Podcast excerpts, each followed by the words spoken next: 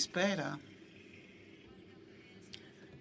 Καλώς ήρθατε στους διαλόγους του ε, Ιδρύματος Σταύρος Νιάρχος και καλώς ήρθατε στο συνέδριο του 2023. Σήμερα ξεκινάμε το συνέδριο με τους διαλόγους και θα ήθελα να μοιραστώ μαζί σας ε, μια γεύση των επόμενων τριών ημερών, ξεκινώντας από σήμερα.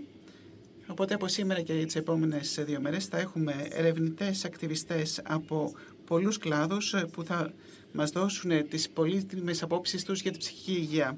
Και σήμερα αυτό που θα αποπειραθούμε να κάνουμε είναι να δημιουργήσουμε μια γέφυρα μέσα από την οποία θα θέσουμε αυτό το πολύ ευαίσθητο θέμα υπό τον φακό των διαλόγων του Ιδρύματος Σταύρος Νιάρχος. Πολλοί παρακολουθείτε το ταξίδι μας ε, τα τελευταία πέντε χρόνια. Θα το γνωρίζετε ήδη. Στους διαλόγους ε, του Ιδρύματος Σταύρος Νιάρχος προσεγγίζουμε κάθε θέμα και όλα τα θέματα και πιστεύουμε ότι ε, όλα τα θέματα έχουν πολιτική σημασία.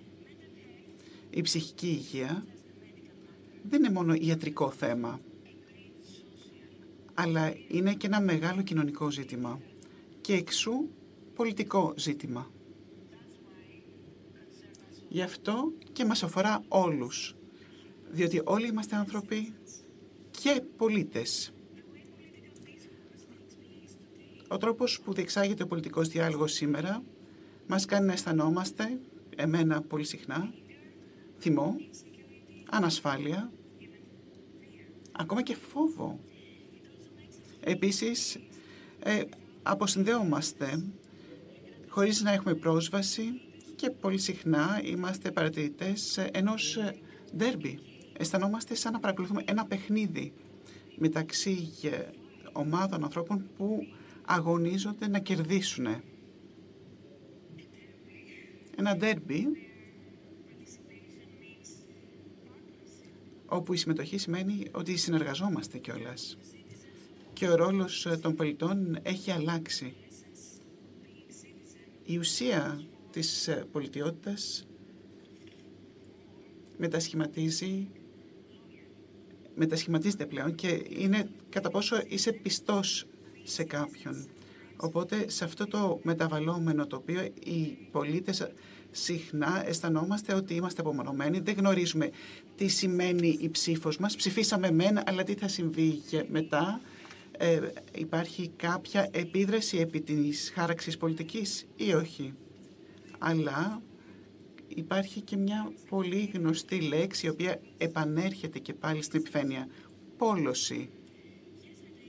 Χθες, κατά τη διάρκεια του συμποσίου για την πολιτική και την εξουσία, αναφορικά με την ψυχική υγεία και τη δημοκρατική δράση που έλαβε χώρα εδώ στη βιβλιοθήκη, που σχεδιάστηκε και, και φιλοξενήθηκε από το SNF Agora Institute και η Χάρη είναι εδώ μαζί μας μεταξύ πολλών και ενδιαφέροντων ε, ζητημάτων. Κάποια στιγμή ακούσαμε ότι αν είναι υγιείς οι πολίτες, είναι πιο υγιής η δημοκρατία. Βλέπουμε όμως ότι τα στοιχεία δείχνουν ότι η πολιτική έχει και πολλές ε, συνέπειες επί της ψυχικής υγείας. Βλέπουμε σε μία έρευνα στη ΣΥΠΑ ένα σημαντικό μερίδιο των ανταποκρινόμενων, το 66% θεώρησαν ότι το υφιστάμενο πολιτικό κλίμα είναι πηγή στρες στη ζωή τους. Επιπρόσθετα, το 60% ανέφερε ότι βίωνε στρες λόγω της ε, πολιτικής ε, ή της κοινωνικής μάλλον διχοτόμησης. Άρα είναι πολύ σημαντικό να καταλάβουμε πώς στέμνονται αυτά τα δύο, δηλαδή η πολιτική και η ψυχική υγεία και γιατί είναι τόσο σημαντικό αυτό. Σήμερα οι διάλογοι λαμβάνουν χώρα στην Αθήνα μέσω μιας δυναμικής συνεργασίας με το SNF Agora Institute του Johns Hopkins Πανεπιστημίου. Είναι πάρα πολύ ευαίσθητο αυτό το θέμα, ακόμα ακόμα όταν συζητάμε μόνο για την πολιτική, πόσο μάλλον όταν συζητάμε και για την ψυχική μας υγεία και για τη σχέση των δύο. Άρα είναι πάρα πολύ σημαντικό το γεγονός ότι έχουμε αρχίσει να συνεργαζόμαστε με μια ομάδα από το SNF Agora Institute όπου γράφουμε, σκεφτόμαστε, απορρίπτουμε, ξεκινάμε και πάλι από το μηδέn, ξανά και ξανά, για να προσπαθήσουμε να κατανοήσουμε πρώτα απ' όλα σε επίπεδο ομάδας ποιο είναι ακριβώς το θέμα, για να μπορούμε να παρατηρούμε τα προβλήματα και να αποφασίσουμε τι πρέπει να τονίσουμε, σε τι θα δώσουμε έμφαση, προκειμένου να δούμε από κοινού με τους ομιλητές, τους οποίους θα προσκαλέσω ε, πολύ λίγο, σε πολύ λίγο για να ξεκινήσουμε τη συζήτηση και να δούμε αν μπορούμε να βρούμε και κάποιες ε, δυνητικές λύσεις. Διότι είναι ωραία τα λόγια, αλλά ας δούμε πώς μπορούμε να προχωρήσουμε στην πράξη.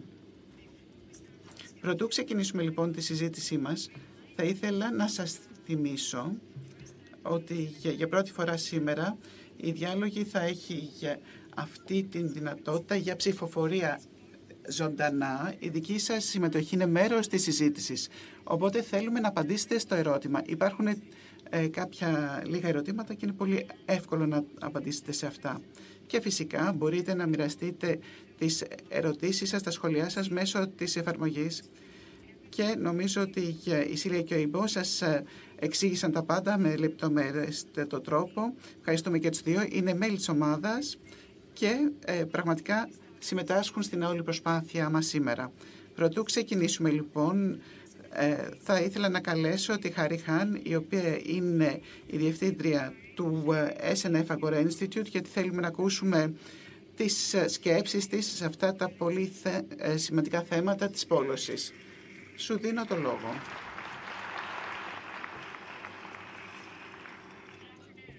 Καλησπέρα. Λοιπόν, είναι διάλογος τώρα. Καλησπέρα. Καλησπέρα. Χαίρομαι ιδιαίτερα που είμαι εδώ μαζί σας. Θα ήθελα να ευχαριστήσω τους διαλόγους του Ιδρύματος Σταύρος Νιάρχος που μας κάλεσαν να συμπράξουμε. Είναι πάρα πολύ πολυπλοκή συζήτηση για τη σχέση μεταξύ της ε, πολιτικής και της ψυχικής υγείας. Θα ήθελα να ευχαριστήσω όσους βρίσκονται σήμερα εδώ και που παρευρίσκεστε για να μπορέσουμε να ε, συνομιλήσουμε μαζί.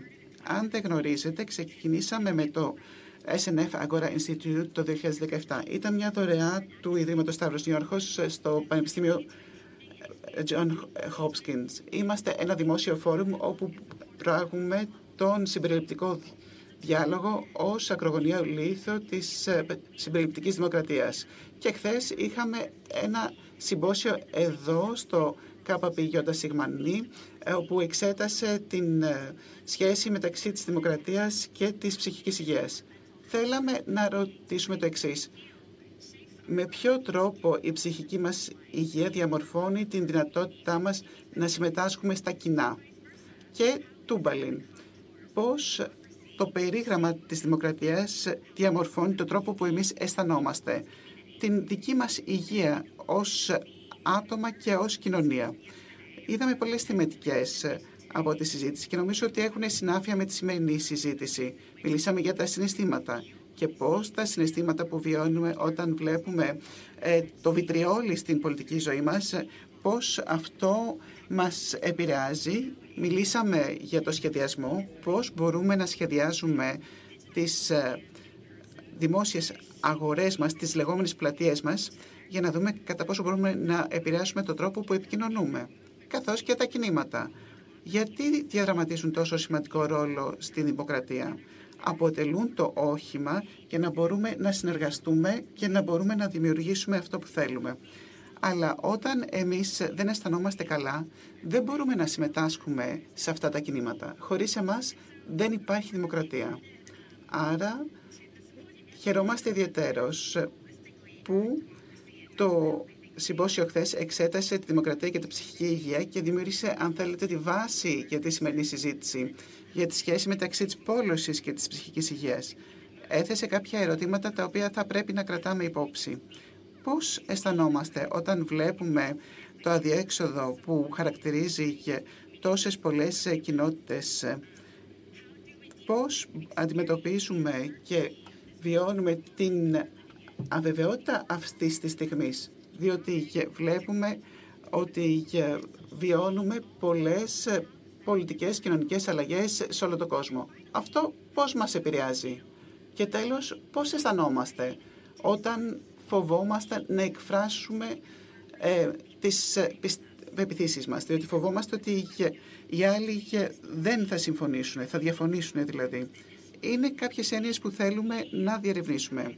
Ίσως να μην σας εκπλήξει ότι υπάρχουν όλο ένα περισσότερα στοιχεία που δείχνουν ότι υπάρχει σχέση μεταξύ της πόλωσης και της ψυχικής υγείας.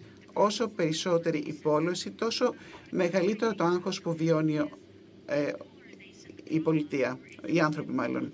Άρα θα πρέπει να δούμε κατά πόσο αυτό είναι ενδεικτικό ενός μεγαλύτερου ζητήματος.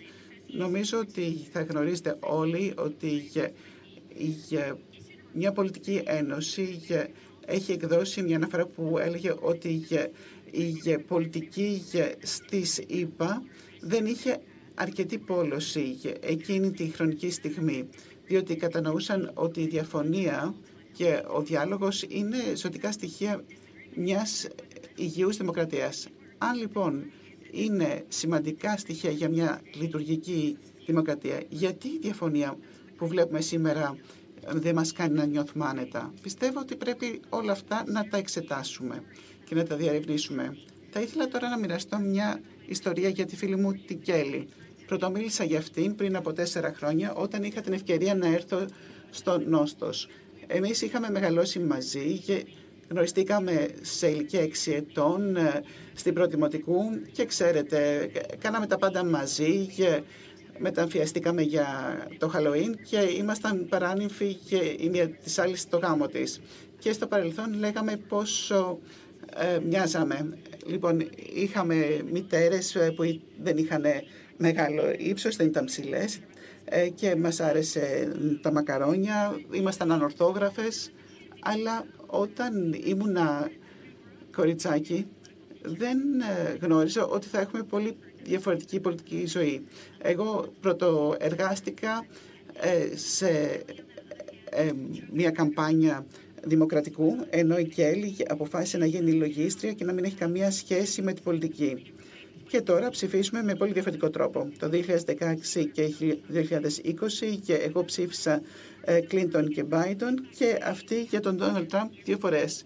Εμείς λοιπόν φάγαμε μαζί και σήμερα κοντά στο Σύνταγμα, διότι είναι εδώ με την οικογένειά της. Και βλέπουμε ότι παρά τις πολιτικές μας διαφορές έχουμε κοινή ιστορία και πάρα πολλά θέματα τα οποία μας φέρνουν πιο κοντά. Είναι οι δεσμοί για φιλίες μας. Θα ήθελα να πω ότι υπάρχει μια κοινή ανθρωπιά που μπορούμε όλοι να μοιραστούμε και ένας κοινός σκοπός που μας ενώνει.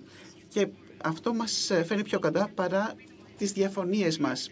Γι' αυτό χαίρομαι ιδιαίτερω που οι διάλογοι αποφασίσαν να συζητήσουν αυτό το θέμα για να διερευνήσουμε και να εμβαθύνουμε, να δούμε πώς βρισκόμαστε σε αυτό το σημείο πλέον και πώς μπορούμε να το κατανοήσουμε καλύτερα, έτσι ώστε να μπορούμε να επλώσουμε τα τραύματα σε αυτό το πολιτικό τοπίο. Θα ήθελα να σας ευχαριστήσω ε, που με καλέσετε σήμερα και να δώσω τη σκητάλη στην Ανακίνθια. Θα ήθελα τώρα να καλέσω τους δύο μιλητές, οι οποίοι θα είναι μαζί μας. Η Dr. Λιάννα Μέισον, η οποία είναι στο Agora Institute, αναπληρώτρια καθηγήτρια και επίσης θα ήθελα να καλέσω τον ε, καθηγητή τον κύριο Ντίτο, ο οποίος είναι καθηγητής ψυχολογικών επιστημών στο Πανεπιστήμιο Καλιφόρνια. Και θα ήθελα να υπενθυμίσω σε όλους ότι Αναμένουμε από εσά να απαντήσετε τα ερωτήματα που έχουμε στην ψηφοφορία, η οποία έχει πλέον ξεκινήσει. Και τώρα θα ήθελα να πάμε απευθείας στη συζήτηση με ένα ερώτημα προς τους δυο σας. Θα ήθελα να θυμίσω σε όλους ότι ο τίτλος της σημερινής συζήτησης είναι «Η επενεσύνδεση στο κατακαιρματισμένο πολιτικό τοπίο». Και αυτό το οποίο θα αποπειραθούμε να κάνουμε είναι να διερευνήσουμε και να κατανοήσουμε ποια είναι η σχέση μεταξύ της πολιτικής, της πόλωσης και της ψυχικής υγείας. Και θα έχουμε αυτό το σημείο ως αφετηρία μας. Ποια είναι αυτή η σχέση στην οποία αναφερόμαστε μεταξύ της πολιτικής και της ψυχικής μας υγείας; Ας ξεκινήσουμε λοιπόν από αυτήν τη βάση. Θα ήθελα λοιπόν να έχω την απάντηση και από τους δυο σας. Uh, Ευχαριστώ. Σας ευχαριστώ για την πρόσκληση. Χαίρομαι που είναι τόσο πολύ εδώ και έξω και πάρα πολύ online.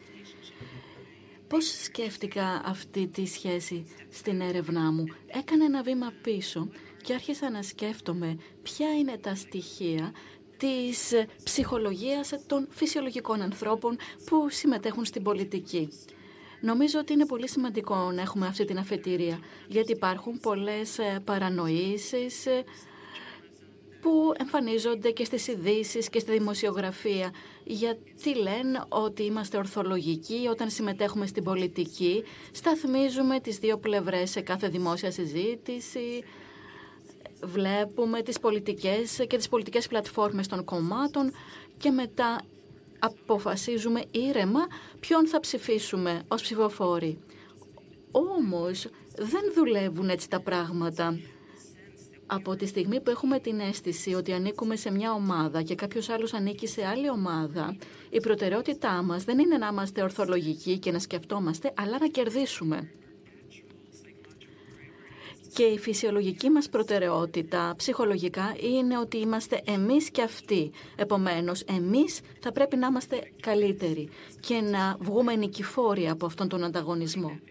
Το πρόβλημα όμως με την εφαρμογή αυτής της φυσιολογικής ψυχολογίας στην πολιτική είναι οι εκλογές που οι εκλογές είναι στην ουσία οργανωμένες αντιπαραθέσεις. Αυτό πιστεύουμε. Επομένως, Πολύ εύκολα μπορεί να σκεφτούμε ότι είναι επικίνδυνη αυτή η διαδικασία. Μπορεί να σκεφτούμε λοιπόν ότι πάμε στην κάλπη, όχι να σκεφτόμενοι ποιο κόμμα είναι καλύτερο για την οικογένειά μου και την τοπική κοινωνία, αλλά στην ουσία σκέφτομαι πώς θα εξασφαλίσω την νίκη του κόμματός μου. Αυτή είναι η αρχή όταν μπαίνει κανείς στην πολιτική. Οι ίδιοι οι ηγέτες μας το υπερθυμίζουν αυτό. Είμαστε εμείς και αυτοί. Βέβαια, οι ηγέτες μπορεί να λένε ότι τελικά όλοι οι Αμερικάνοι είμαστε, αλλά τα πράγματα είναι διαφορετικά στις Ηνωμένες Πολιτείες, αλλά και όπου υπάρχει πόλωση. Πολλές φορές οι ηγέτες λένε ότι πρέπει να κερδίσουμε εμείς γιατί οι άλλοι θα φέρουν την καταστροφή. Ή μερικές φορές λένε ότι και οι άλλοι είναι κακοί. Επομένως, δεν δρούμε ως ιδεατοί πολίτες, στην ουσία κάνουμε ό,τι μπορούμε για να κερδίσουμε πάνω απ' όλα. Και αυτό κάνει κακό στην ευεξία ημών και των ανθρώπων γύρω μας, αλλά και της χώρας. Αλλά τέλος πάντων έτσι συμμετέχουμε στην πολιτική ευθύς εξ αρχής. Βάσει αυτού που μας είπες, θα ήθελα να κάνω και σε εσάς μια ερώτηση τώρα, δόκτωρ Αντίτο. Γιατί τώρα, δηλαδή η δόκτωρ Μέισον περιέγραψε κάτι το οποίο έχουμε να αντιμετωπίσουμε και να προσπαθήσουμε να βρούμε τρόπους να το αντιμετωπίσουμε. Όμως τώρα είναι η πρώτη φορά που συμβαίνει κάτι τέτοιο. Στο όνομα της νίκης δηλαδή, να έχουμε όλες αυτές τις... Ε, αυτή τη δυναμική, αυτό το ντέρμπι που αναφέρθηκε, χρησιμοποιήθηκε αυτή η λέξη. Ναι, σας ευχαριστώ και εγώ για την πρόσκληση. Δεν είναι κάτι ιδιαίτερος καινούριο. Πάντα υπήρχε πόλωση και η πολιτική σημαίνει ότι έχεις ένα ηθικό όραμα το οποίο προσπαθείς να το εφαρμόσεις. Όμως εκεί υπάρχουν διαφορές μεταξύ των ανθρώπων. Και είναι πολύ περίπλοκο το ερώτημα γιατί σήμερα. Πρώτον, μπορούμε να πούμε ότι η πολιτική σήμερα σε αυτή τη συγκυρία τίνει περισσότερο να ηθικολογεί. Τι ακριβώς εννοώ; Υπάρχουν δύο εξειδικευμένοι τρόποι να σκεφτείς πώς λειτουργεί η πολιτική. Από τη μία πλευρά μπορείς να πεις ότι ο αντίπαλος μου έχει τις ίδιες προθέσεις και τους ίδιους στόχους, αλλά διαφέρουμε ως προς το πώς θεωρούμε ότι μπορούμε να φτάσουμε στους κοινούς μας στόχους. Δηλαδή υπάρχει μια αντιπολίτευση αλλά δεν καταλαβαίνουν, ε, δεν ξέρουν πώς θα φτάσουν στον κοινό μας στόχο. Όμως υπάρχει και ένας άλλος τρόπος, υπάρχει ένα άλλος τρόπος. Δεν έχουμε τους ίδιους στόχους με τους άλλους, δεν έχουμε τις ίδιες προθέσεις, έχουμε άλλη ηθική ατζέντα. Ενδέχεται να έχουν και μια κρυφή ατζέντα. Εμείς προσπαθούμε να σώσουμε τη χώρα, εκείνοι προσπαθούν να την καταστρέψουν και να πλουτίσουν. Αυτή είναι μια πολύ διαφορετική αίσθηση. Επομένως, θεωρήσω ότι οι αντίπαλοι δεν είναι απλά χαζοί, αλλά είναι κακοί. Και αυτή είναι μια πολύ σημαντική μεταβολή. Όταν ο κόσμος πια πιστεύει με αυτό τον ηθικολογικό τρόπο. Δηλαδή, θεωρούμε άλλο να θεωρήσω ότι ο άλλος είναι ανόητος και άλλο να θεωρήσω ότι είναι κακός. Αυτή είναι η διαφορά. Εκεί ανεβαίνουν τα πάθη. Αλλάζει τελείως το παιχνίδι. Και νομίζω ότι εκεί βρισκόμαστε σήμερα. Και όλα αυτά επιδεινώνονται από το καινούριο τεχνολογικό περιβάλλον, όπου τα μέσα κοινωνικής δικτύωσης κατά κάποιο τρόπο έχουμε αυτό το διχασμένο τοπίο στα μέσα κοινωνικής δικτύωσης. Υπάρχουν βέβαια και τα μέσα βέβαια μαζικής ενημέρωσης, υπάρχουν τα φιλελεύθερα και τα συντηρητικά και ο καθένας ε, βλέπει και παρακολουθεί αυτά που συμφωνούν με τις απόψεις του και τις ευρεώνουν. Δηλαδή, αν ο άλλος είναι ο κακός ή απλά ο ανόητος. Μάλιστα, η δουλειά σας αφορά πάρα πολύ τα θέματα ηθικής και ηθικότητας. Και τι ακριβώς εννοώ περιστρέφεται γύρω από την ηθικότητα. Είναι η βασική έννοια που ορίζει τον ρόλο και τα συναισθήματά μας, την αίσθηση των πραγμάτων που έχουμε ως πολίτες. Πώς μας επηρεάζει αυτή η ηθικότητα, η ηθική ως προς την συμπεριφορά μας ως πολίτες; Κοιτάξτε, είμαι ψυχολόγος, οπότε μελέτησα πώς σκέφτονται οι άνθρωποι για το ηθικό. Όχι τι είναι ηθικό και τι ανήθικο, αλλά πώς σκέφτονται οι άνθρωποι γι' αυτό. Θα έλεγα ότι το ηθικό είναι δίκοπο μαχαίρι. Από τη μία πλευρά υπάρχει αυτό το παράδοξο του ηθικού. Μας συνδέει με τους άλλους. Δηλαδή είναι η ύψεστη μορφή της κοινωνικής διάστασης του ανθρώπου. Μοιάζομαστε και για τους άλλους και για το κοινό καλό. Αλλά ταυτόχρονα το ηθικό μας διαχωρίζει από τους άλλους. Κόβει κάθε σημείο σύνδεσης. Όποιοι έχουν ηθικές απόψεις διαφορετικές από εμάς, θεωρούμε ότι είναι πολύ διαφορετικοί από εμάς. Υπάρχει αυτή η ηθική αποστροφή, υπάρχει και η έλλειψη εμπιστοσύνης. Επαναλαμβάνω, διαφέρουν τα πράγματα. Θέλω να πω ότι μιλάμε για τρεις μεταφορές. Τι σας αρέσει πιο πολύ; Υπάρχουν τρεις τρόποι να σκεφτούμε αυτή την πολιτική που βασίζεται στην ηθική. Πολλές φορές μιλώ για την φιλετική διάσταση, τον φιλετισμό με την έννοια της φιλής, όχι του φίλου. Δηλαδή υπάρχει μια ιερή ιδέα της φιλής που μας διαχωρίζει από τους άλλους. Και εκεί ε, χωριζόμαστε σε ομάδες. Ένας άλλος τρόπος είναι η θρησκεία, το θρησκευτικό συνέστημα. Πρόκειται για ψεύδο θρησκευτικότητα. Πρόσφατα έγινε μία εργασία από πολλούς ε, πολιτικούς επιστήμονες, ε, δημοσιεύτηκε στο Science, ε, που εργαζόμαστε εκεί η Λιλιάνα και εγώ. Μιλάμε για έναν σεχταρισμό, πολιτικό σεχταρισμό. Είναι δύο σέκτες στην ουσία. Στις Ηνωμένες Πολιτείες έχουμε στην ουσία αυτόν τον ιερό πόλεμο. Ποιος καταλαβαίνει καλύτερα το Ευαγγέλιο από τους άλλους; Και στην ουσία υπάρχει αυτό το θέμα. Δημοκράτες ε, ή ρεπουμπλικάνοι. Είναι σαν σίτες σουνούτες. Ε, μια τέτοια αντιπαράθεση. Υπάρχει αυτή η ηθική διάσταση. Και τρίτον, ιδιαίτερος αυτό έχει σημασία σε ένα δικοματικό σύστημα, είναι σαν ένας τοξικός γάμος δύο άτομα ή δύο ομάδες βρίσκονται σε σχέση και πρέπει να τα πάνε καλά γιατί έχουν να φροντίσουν τα παιδιά. Αλλά τελικά ξεχνούν τα παιδιά και ενδιαφέρονται περισσότερο για την μεταξύ τους διαμάχη, πώς θα κερδίσει ο ένας και όχι ο άλλος. Πιστεύω λοιπόν αυτό το παράδειγμα του τοξικού γάμου και ιδιαίτερα αυτό βέβαια έχει και επιπτώσεις στην ψυχική υγεία. Για φανταστείτε τη διαφορά μεταξύ ενός υγιούς γάμου και τοξικού γάμου και ποιο είναι το αποτέλεσμα για τους ανθρώπους. Σε αυτή την κατάσταση βρισκόμαστε σήμερα. Ωραία, επανέρχομαι σε εσάς, Δόκτωρα Μέισον, γιατί μέσω της έρευνάς σας συμμετείχατε όλα αυτά τα χρόνια στο θέμα των συναισθημάτων των πολιτών, της αίσθησης που έχουν οι πολίτες για τα πράγματα.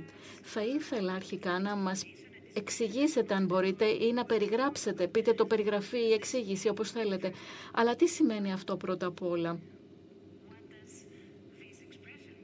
Τι σημαίνει αυτή η έκφραση; Συναισθήματα των πολιτών.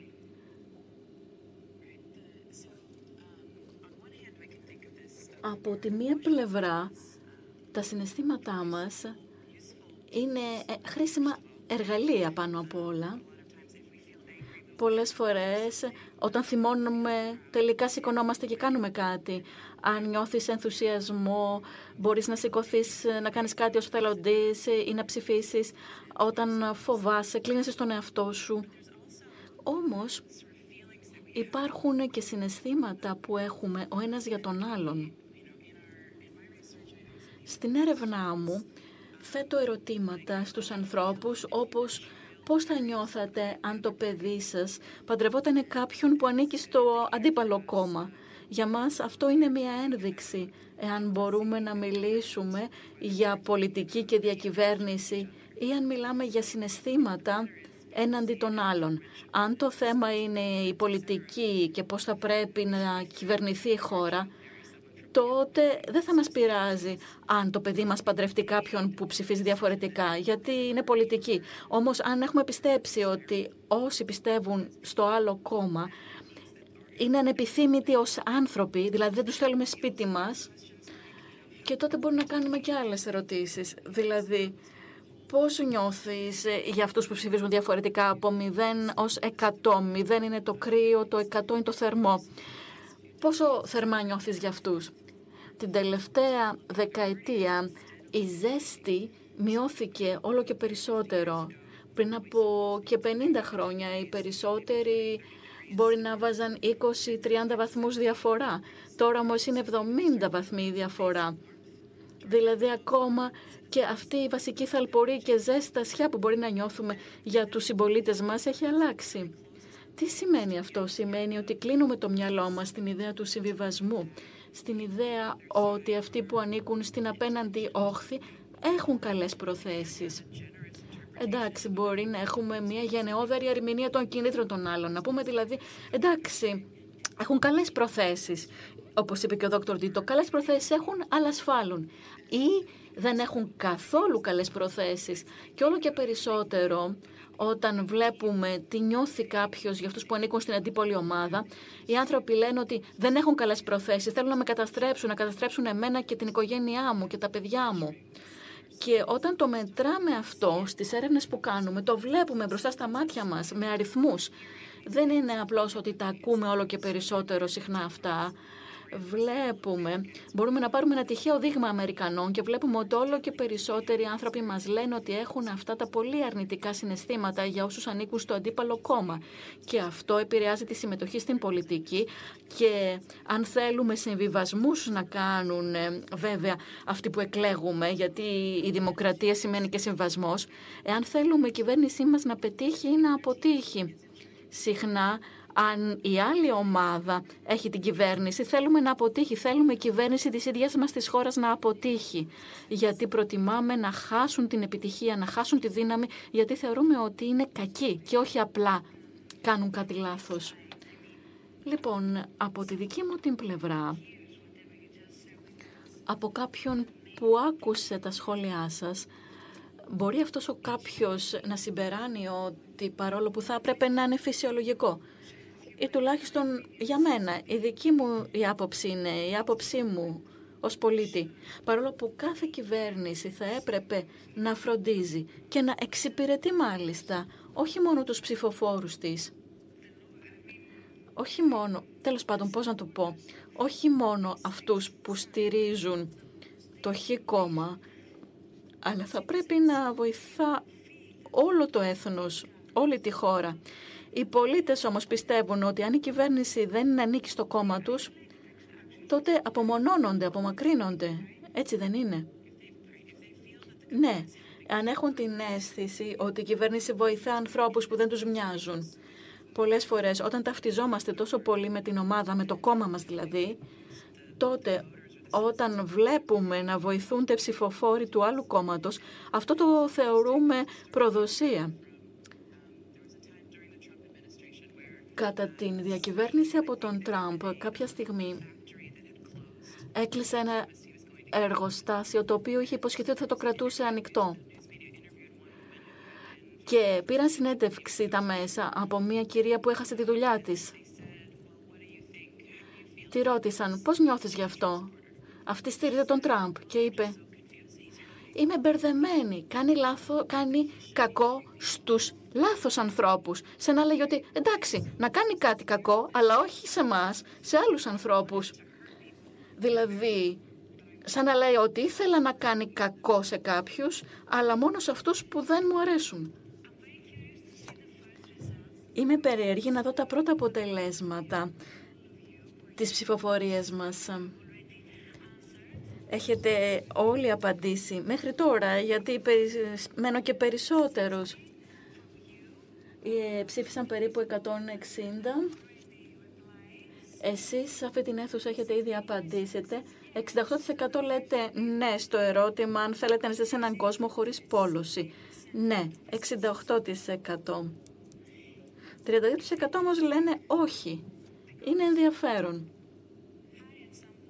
Γιατί κάποια στιγμή το ανέφερα, μάλλον η Χάρη το ανέφερες. Είναι πρόβλημα ή σύμπτωμα η πόλωση; Είμαι περίεργη να δω τι έχετε να πείτε γι' αυτό. Ας δούμε και τα αποτελέσματα της δεύτερης ερώτησης, παρακαλώ, αν είστε έτοιμοι. Σας αρέσει να συζητάτε με άτομα που έχουν απολύτως διαφορετικές απόψεις, 71% ναι, καλό.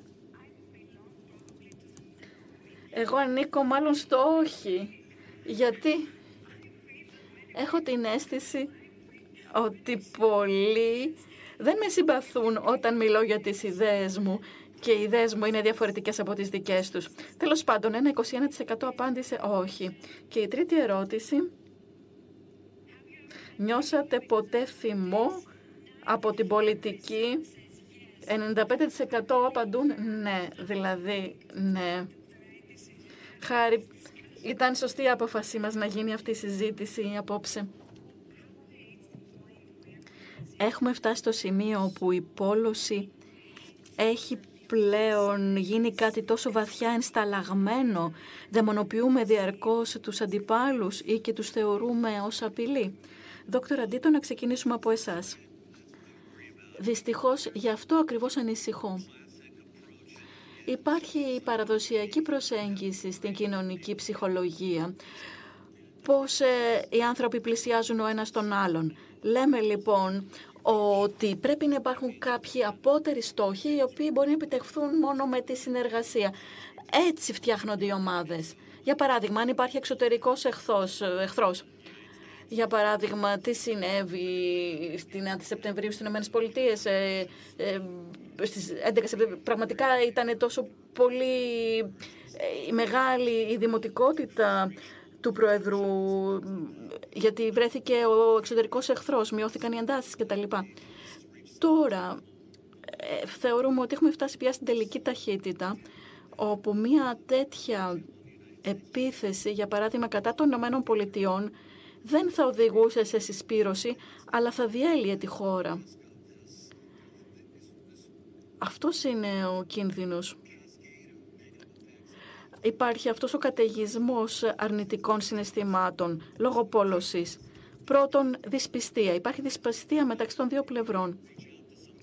Και δεν μπορείς να προσεγγίσεις κάποιον σε αυτή την κατάσταση. Και όλα αυτά ενισχύονται από το μηντιακό περιβάλλον όπου οι δύο πλευρές ε, στηρίζουν ε, ακόμα και διαφορετικά γεγονότα, παρουσιάζουν διαφορετικά τα γεγονότα. Είναι δύσκολο να φανταστούμε ότι μπορεί να υπάρξει κάποια συσπήρωση, ακόμα και όταν υπάρξει εξωτερική επίθεση. Μάλλον θα αρχίσουν να κατηγορούν ο ένας τον άλλον.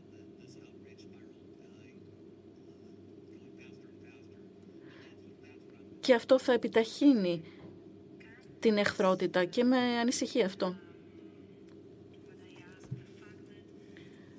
Το γεγονός ότι θεωρούμε ως απειλή τα πάντα, κάθε διαφορετική ιδέα, κάθε διαφορετική προσέγγιση, αυτό μπορούμε να το θεωρήσουμε εκδήλωση του εμείς ε, έναντι των άλλων. Το αναφέρατε και εσείς προηγουμένως. Ναι, νομίζω ότι Μία από τις ενδιαφέρουσες δυναμικές που έχουμε αρχίσει να βλέπουμε τώρα δεν αφορεί μόνο τη δυναμική μεταξύ των κομμάτων, αλλά και εντός του ιδίου κόμματος. Έτσι, είναι πολύ δύσκολη η μείωση της πόλωσης. Κάποιοι υποψήφοι προσπαθούν να γεφυρώσουν την απόσταση με τους άλλους, αλλά έχουν πολύ κακά αποτελέσματα από το ίδιο τους το κόμμα. Υπήρχαν κάποιοι ρεπουμπλικάνοι που δέχτηκαν την νίκη του Biden γιατί ήταν στα πράγματα και μάλιστα οι άλλοι ρεπουμπλικάνοι τους απείλησαν ακόμα και με θάνατο.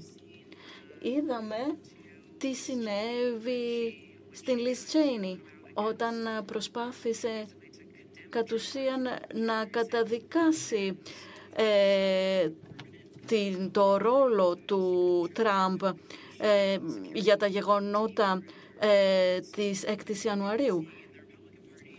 Βλέπουμε λοιπόν ιδιαίτερα στο Ρεπουμπλικάνικο κόμμα κάποιους που προσπαθούν να ξεφύγουν, που προσπαθούν να πούν ότι εμπροκειμένου θεωρώ ότι κέρδισαν οι αριστεροί, οι δημοκρατικοί ή αυτό που έκανε ο πρόεδρός μας ήταν πολύ κακό και κανείς δεν πρέπει να επιτρέπεται να κάνει κάτι τέτοιο. Σε μία υγιή κοινωνία αυτό θα ήταν καλό, θα το εκτιμούσαν και οι αντίπαλοι, θα έπειθαν αυτούς που είναι στο ίδιο κόμμα. Αντιθέτως, όσοι ήταν κατά του Τραμπ στη δεξιά, είτε τους ε, πέταξαν έξω από το κόμμα ή τους ε, απειλούσαν, απειλούσαν και τις οικογένειές τους σε τακτική βάση. Και σε κάποιο βαθμό, ακόμα και από την πλευρά του Δημοκρατικού Κόμματος, αν ένας καλός δημοκρατικός, ε, κάποιος δημοκρατικός μιλήσει θετικά για τον Τραμπ, δεν τον παίρνουν πλέον σοβαρά. Ω ψηφοφόροι, πιστεύουμε πια τόσο πολύ σε αυτή την ιδέα ότι είμαστε εμείς, εμείς, το πολιτικό κόμμα και δεν επιτρέπουμε ούτε στους ηγέτες μας καν να σκεφτούν ότι όλοι τελικά είμαστε Αμερικάνοι να φέρουν και τους άλλους μέσα στο εμείς, εμείς όλοι οι Αμερικάνοι. Αυτό δεν έχει αποτέλεσμα, δεν το δέχονται οι ψηφοφόροι. Και έχουμε, πιστεύω, αυτό το φαύλο κύκλο, όπου οι ηγέτες μας μας εκπαιδεύουν να μισούμε τους άλλους και να σκεφτούμαστε ότι είμαστε εμείς και οι άλλοι και τώρα πια πίστηκε ο κόσμος και λέει ναι, είμαστε εμείς και οι άλλοι και δεν πρέπει να υπάρχει καμία συνεργασία πλέον. Είναι πολύ σημαντικό τι συμβαίνει μέσα και στο ίδιο το κόμμα. Εκεί υπάρχουν ε, ισχυρές αντιστάσεις όταν κάποιος ε, μιλά με το εθνικό εμείς. Σύμφωνα με την έρευνα, βλέπουμε ότι οι άνθρωποι οι οποίοι έχουν εκτιθεί σε υψηλά επίπεδα πολιτικής πόλωσης έχουν μεγαλύτερη πιθανότητα ανάπτυξης ε, καταθλιπτικών διαταραχών ή διαταραχών άγχους. Επίσης, η έρευνα δείχνει ότι ο φόβος και το άγχος αποτελούν τη βάση ενός πολλωμένου μυαλού. Μπορείτε να μας εξηγήσετε κάτι γι' αυτό;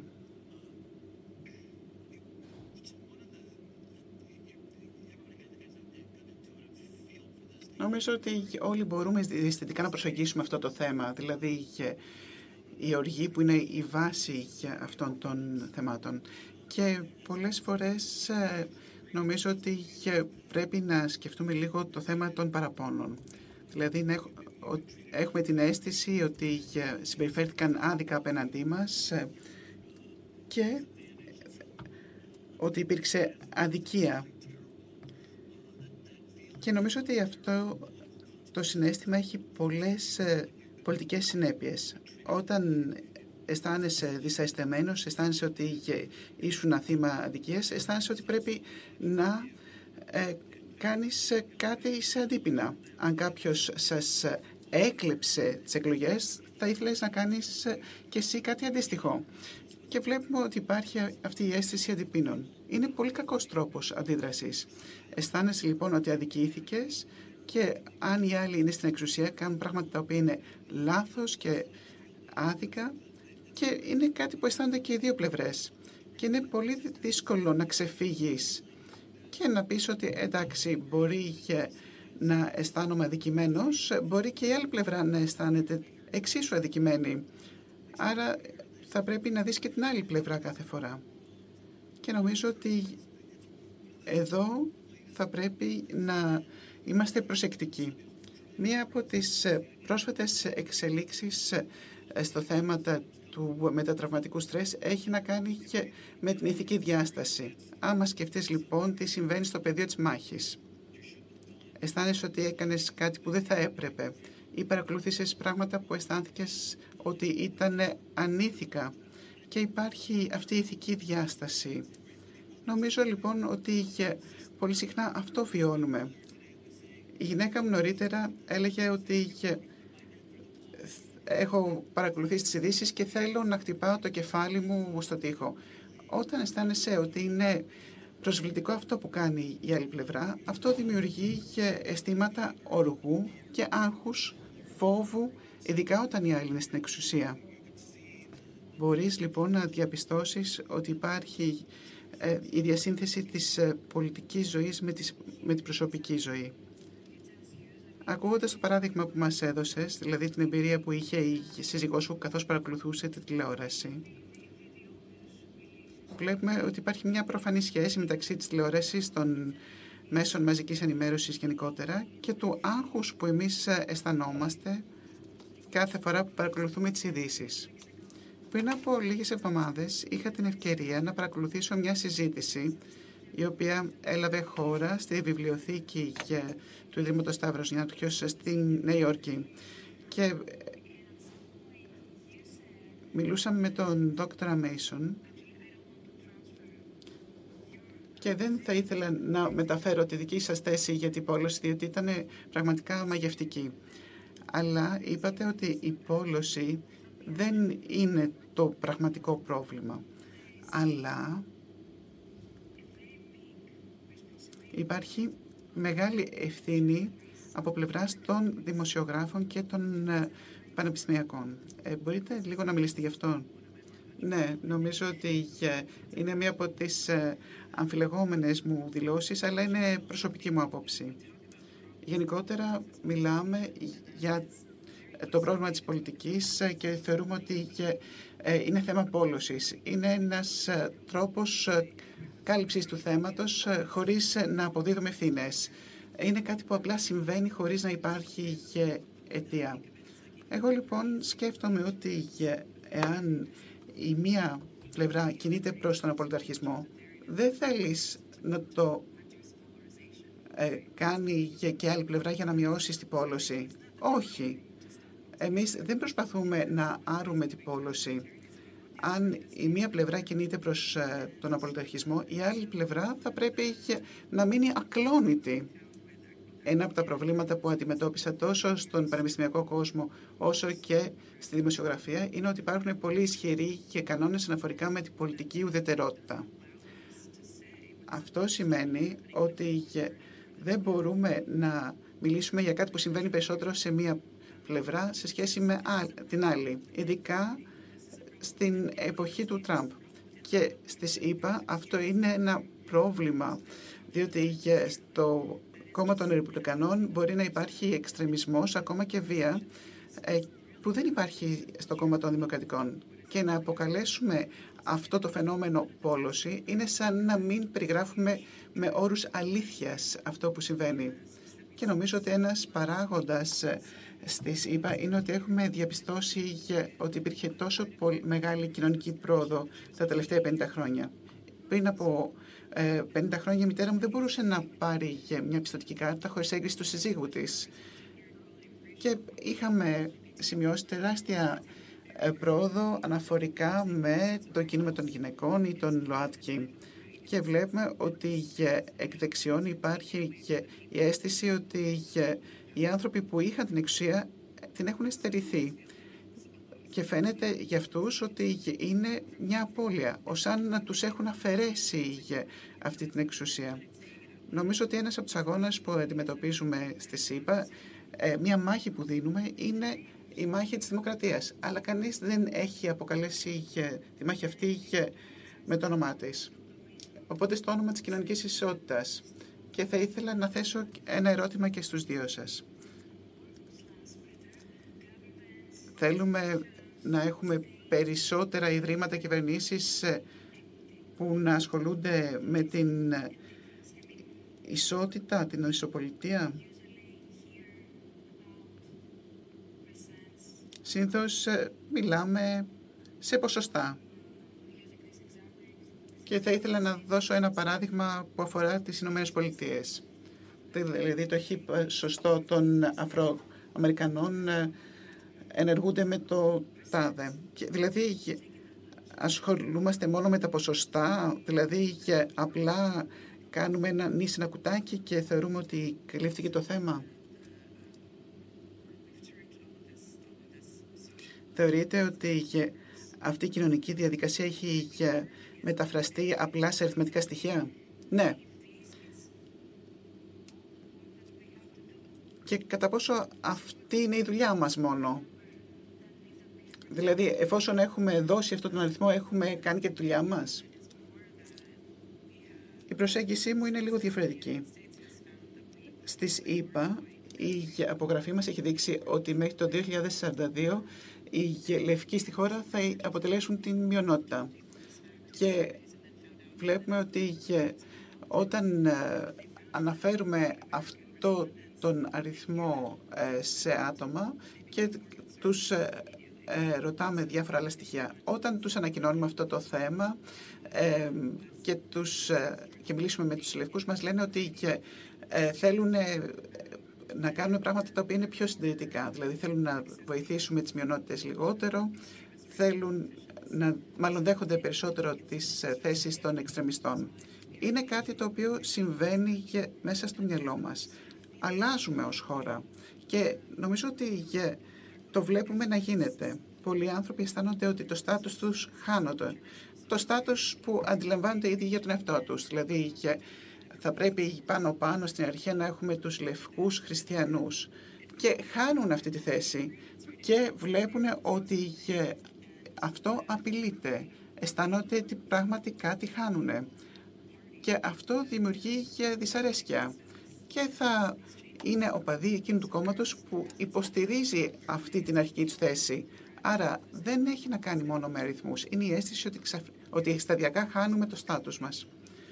Νομίζω ότι αυτό επανέρχεται στο θέμα ε, κατά πόσο υπάρχει κάποια θετική πτυχή στην πόλωση. Πολλοί πιστεύουν ότι η πώληση έχει να κάνει με τους ανθρώπους που έχουν απογοητευτεί και που πρέπει πλέον να έχουν μια φωνή. Δηλαδή θα μιλήσουν και θα έχουν διαφορετικές αξίες και θα έρθουν σε αντιπαράθεση με την προηγούμενη ομάδα. Και ο λόγος που δεν είχαμε πόλωση στο παρελθόν ήταν ότι είχαμε μόνο λευκούς άνδρες και ε, δεν υπήρχαν πολλές διαφανίες. Οι διαφωνίες τουλάχιστον ήταν πολύ μικρότερες από ότι αυτές οι μεγαλύτερες διαφορές που προκύπτουν πλέον. Από την άλλη, πιστεύω ότι επανερχόμενο στα λόγια της Λιάννας, ως ψυχολόγος και ως επιστήμονας προσπαθούμε να είμαστε ουδέτεροι. Εγώ ασχολούμαι με την ε, πολιτική διάσταση της μεροληψίας και βλέπω πως ε, η πολιτική κατάληψη αλλάζει και τις απόψεις μας. Εγώ δηλαδή και παρατηρώ τις πολιτικές απόψεις των άλλων και προσπαθώ να παραμείνω ουδέτερος. Αλλά βλέπουμε ότι υπάρχει αυτή η έννοια της ε, ε ουδετερότητας, αλλά μπορεί και κάποιος να εκμεταλλευτεί για αυτή την θέση. Βλέπουμε ότι ο Τραμπ παράγει όλο και περισσότερες ανταπαραθέσεις και παράπονα, καθώς και δυσαρέσκεια.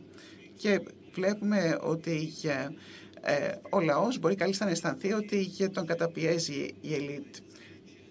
Αυτό φυσικά δημιουργεί μεγάλη συμμετοχή υπέρ του Τραμπ και νομίζω ότι εκμεταλλεύεται τη φυσική και εξελικτική ροή. Ξέρουμε ότι η δημοκρατία είναι μια ανηφόρα. Δεν είναι εύκολο να μοιραζόμαστε το χώρο με κάποιους που δεν μοιράζονται τις απόψεις μας και με ηρεμία να λαμβάνουμε αποφάσεις. Συνήθως εμείς ε, ουσιαστικά ομαδοποιούμαστε με τον κόσμο ο οποίος ε, πιστεύει τα ίδια πράγματα με εμάς. Άρα είναι πολύ δύσκολο να κρατήσουμε μια στάση για δημοκρατική όπου θα λαμβάνουμε αποφάσεις με ήρεμο τρόπο. Είναι πολύ εύκολο όμως ε, να υποδαβλήσουμε το διχασμό.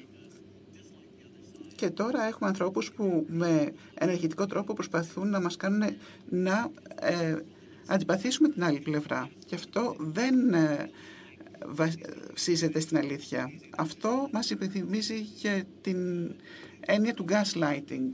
Είναι πράγματα που μας εξοργίζουν. Έχει πολλές πολιτικές και κοινωνικές συνέπειες. Νομίζω ότι είναι σημαντικό να αναγνωρίσουμε ότι αυτές οι φυσικές διαδικασίες που προσπαθούμε να μελετούμε ε, μπορούν να τύχουν εκμετάλλευσης από πολιτικούς δρόντες. Θα ήθελα να θέσω ένα ερώτημα πάλι σε εσάς, κύριε Ντετό, και να αναφερθώ σε αυτό που είπατε πριν για το ηθικό στοιχείο. Βλέπουμε ότι πολλές φορές μια ομάδα πιστεύει ότι η άλλη πλευρά στερείται ηθικής. Εσείς έχετε μελετήσει τη θεωρία Moral Foundations Theory, όπου βλέπουμε ότι οι άνθρωποι έχουν διαφορετική ηθική που διαμορφώνει τις πολιτικές τους θέσεις. Μπορείτε λίγο να μας εξηγήσετε αυτή τη θεωρία. Πώς διαμορφώνονται οι θέσεις μας με βάση αυτή τη θεωρία και, ποια, και ποιος είναι ο αντίκτυπος στις διαιρέσεις στην κοινωνία μας; Βεβαίως. Η θεωρία αυτή είναι η θεωρία του Τζόναθαν Χάι ουσιαστικά. Συνεργαστήκαμε πάρα πολύ στο εμπειρικό κομμάτι της έρευνας. Μας ενδιαφέρουν κυρίως τα βασικά συστατικά της ηθικής σε διάφορες κουλτούρες. Στην ουσία μιλάμε για την βλάβη, ε, το δίκαιο, το ανήκειν, την, ε, το σεβασμό της εξουσίας και την καθαρότητα. Κάθε κοινωνία νιώθει αυτά τα στοιχεία, αλλά με πολύ διαφορετικό τρόπο. Εκεί υπάρχουν οι πολιτισμικές διαφορές, αλλά και οι ατομικές διαφορές. Επομένως, θεωρώ ότι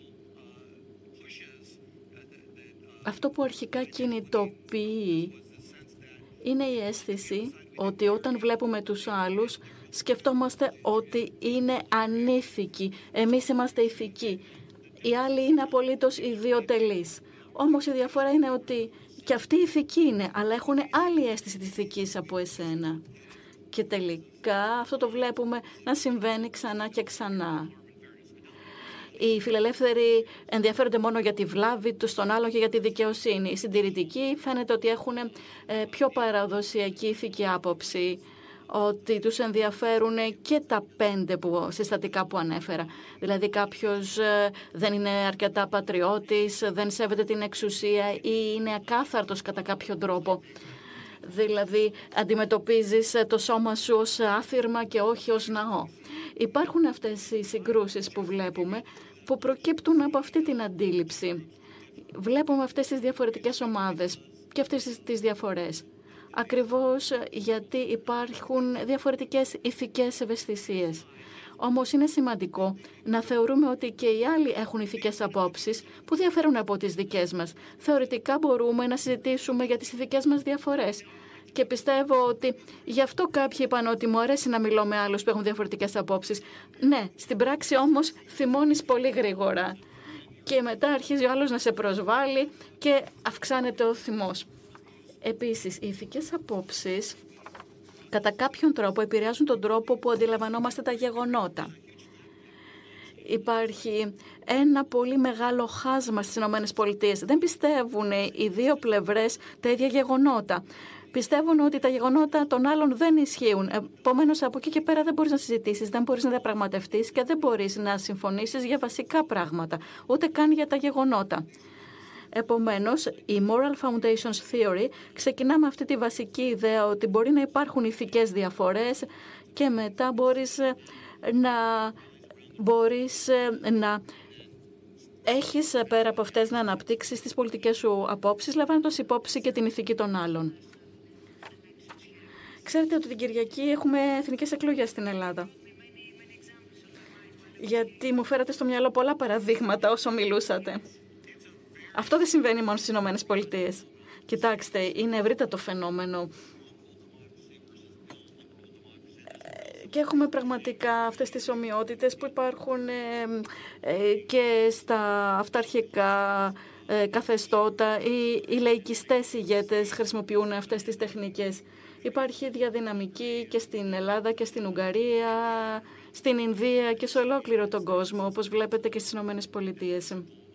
Είναι παγκόσμιο φαινόμενο. Συμφωνώ ως πολίτης βέβαια, όχι ως πανεπιστημιακός όπως εσείς, αλλά επανέρχομαι στη συζήτηση που έγινε πριν από μερικές εβδομάδες.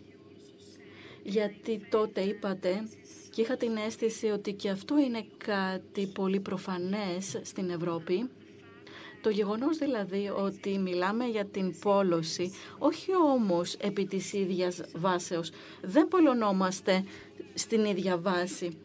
Συχνά δεν υπάρχει πόλωση γιατί δεν υπάρχει ένα πράγμα να συμφωνήσουμε ή να διαφωνήσουμε. Μιλάμε τελείως διαφορετικές γλώσσες, σε τελείως διαφορετικές ομάδες ανθρώπων, για τελείως διαφορετικούς λόγους, με πολύ διαφορετικούς σκοπούς.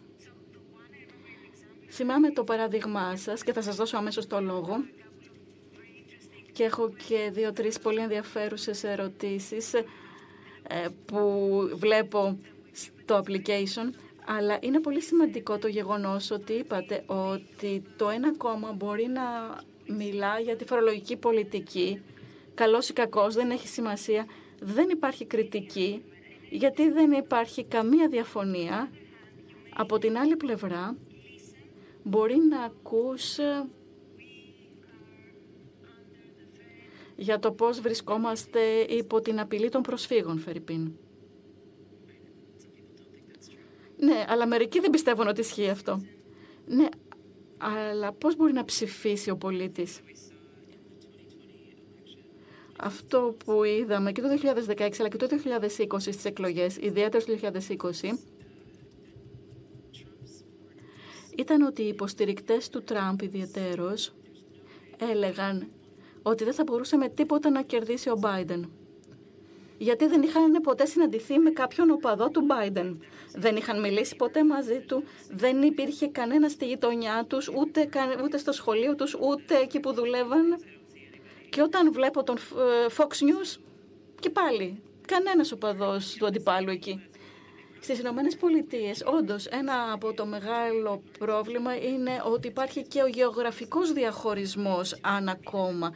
Κάποιος στο Wyoming μπορεί να μην έχει συναντήσει ποτέ δημοκρατικό, ποτέ σε όλη του τη ζωή. Όταν λοιπόν φτάνει η μέρα των εκλογών και ακούν ότι κέρδισε ο Biden, ε, πώς να το πιστέψουν; Λειτουργούν λοιπόν με ένα πολύ διαφορετικό σύστημα ενημέρωσης και για τους δημοκρατικούς μπορεί να είναι παρόμοια τα πράγματα, ανάλογα με την περιοχή. Εκείνοι ζουν σε αστικές περιοχές που υπάρχει μεγαλύτερη ποικιλομορφία. Στη Νέα Υόρκη, για παράδειγμα, ε, η ταχυδρομική κωδική είναι στο άνω δυτικό και το άνω ανατολικό Μανχάταν. Εκεί είναι, γνωρίζονται. Υπάρχει λοιπόν αυτή η απομόνωση του ψηφοφόρου στον πολιτικό του χώρο, αλλά και στον ε, διανοητικό του χώρο. Ποια είναι τα προβλήματα, με ποιον συνομιλεί και δεν ξέρει κάτι διαφορετικό. Στο βαθμό λοιπόν που θέλουμε οι ψηφοφόροι μας να εκτεθούν περισσότερο σε πληροφορίες που δεν τις γνωρίζουν, αυτός είναι ένα τρόπος που θα μπορούσε να επηρεάσει τη συμπεριφορά των ψηφοφόρων. Αλλά δεν τις θέλουν αυτές τις πληροφορίες. Όταν τις βλέπουν, τις απορρίπτουν, γιατί δεν συνάδουν με τη ζωή τους. Και έτσι είναι πολύ δύσκολο να τους δείξει τα γεγονότα, να τους πεις Να, αυτή είναι η πραγματικότητα. Αυτό δεν είναι κομμάτι της εμπειρίας τους. Δεν θέλουν να το ακούσουν και δεν τους ενδιαφέρει. Δεν είναι περίεργοι για γεγονότα στα οποία μπορεί να πιστεύουν άλλοι, γιατί στο μυαλό τους αυτά απλώς δεν υπάρχουν.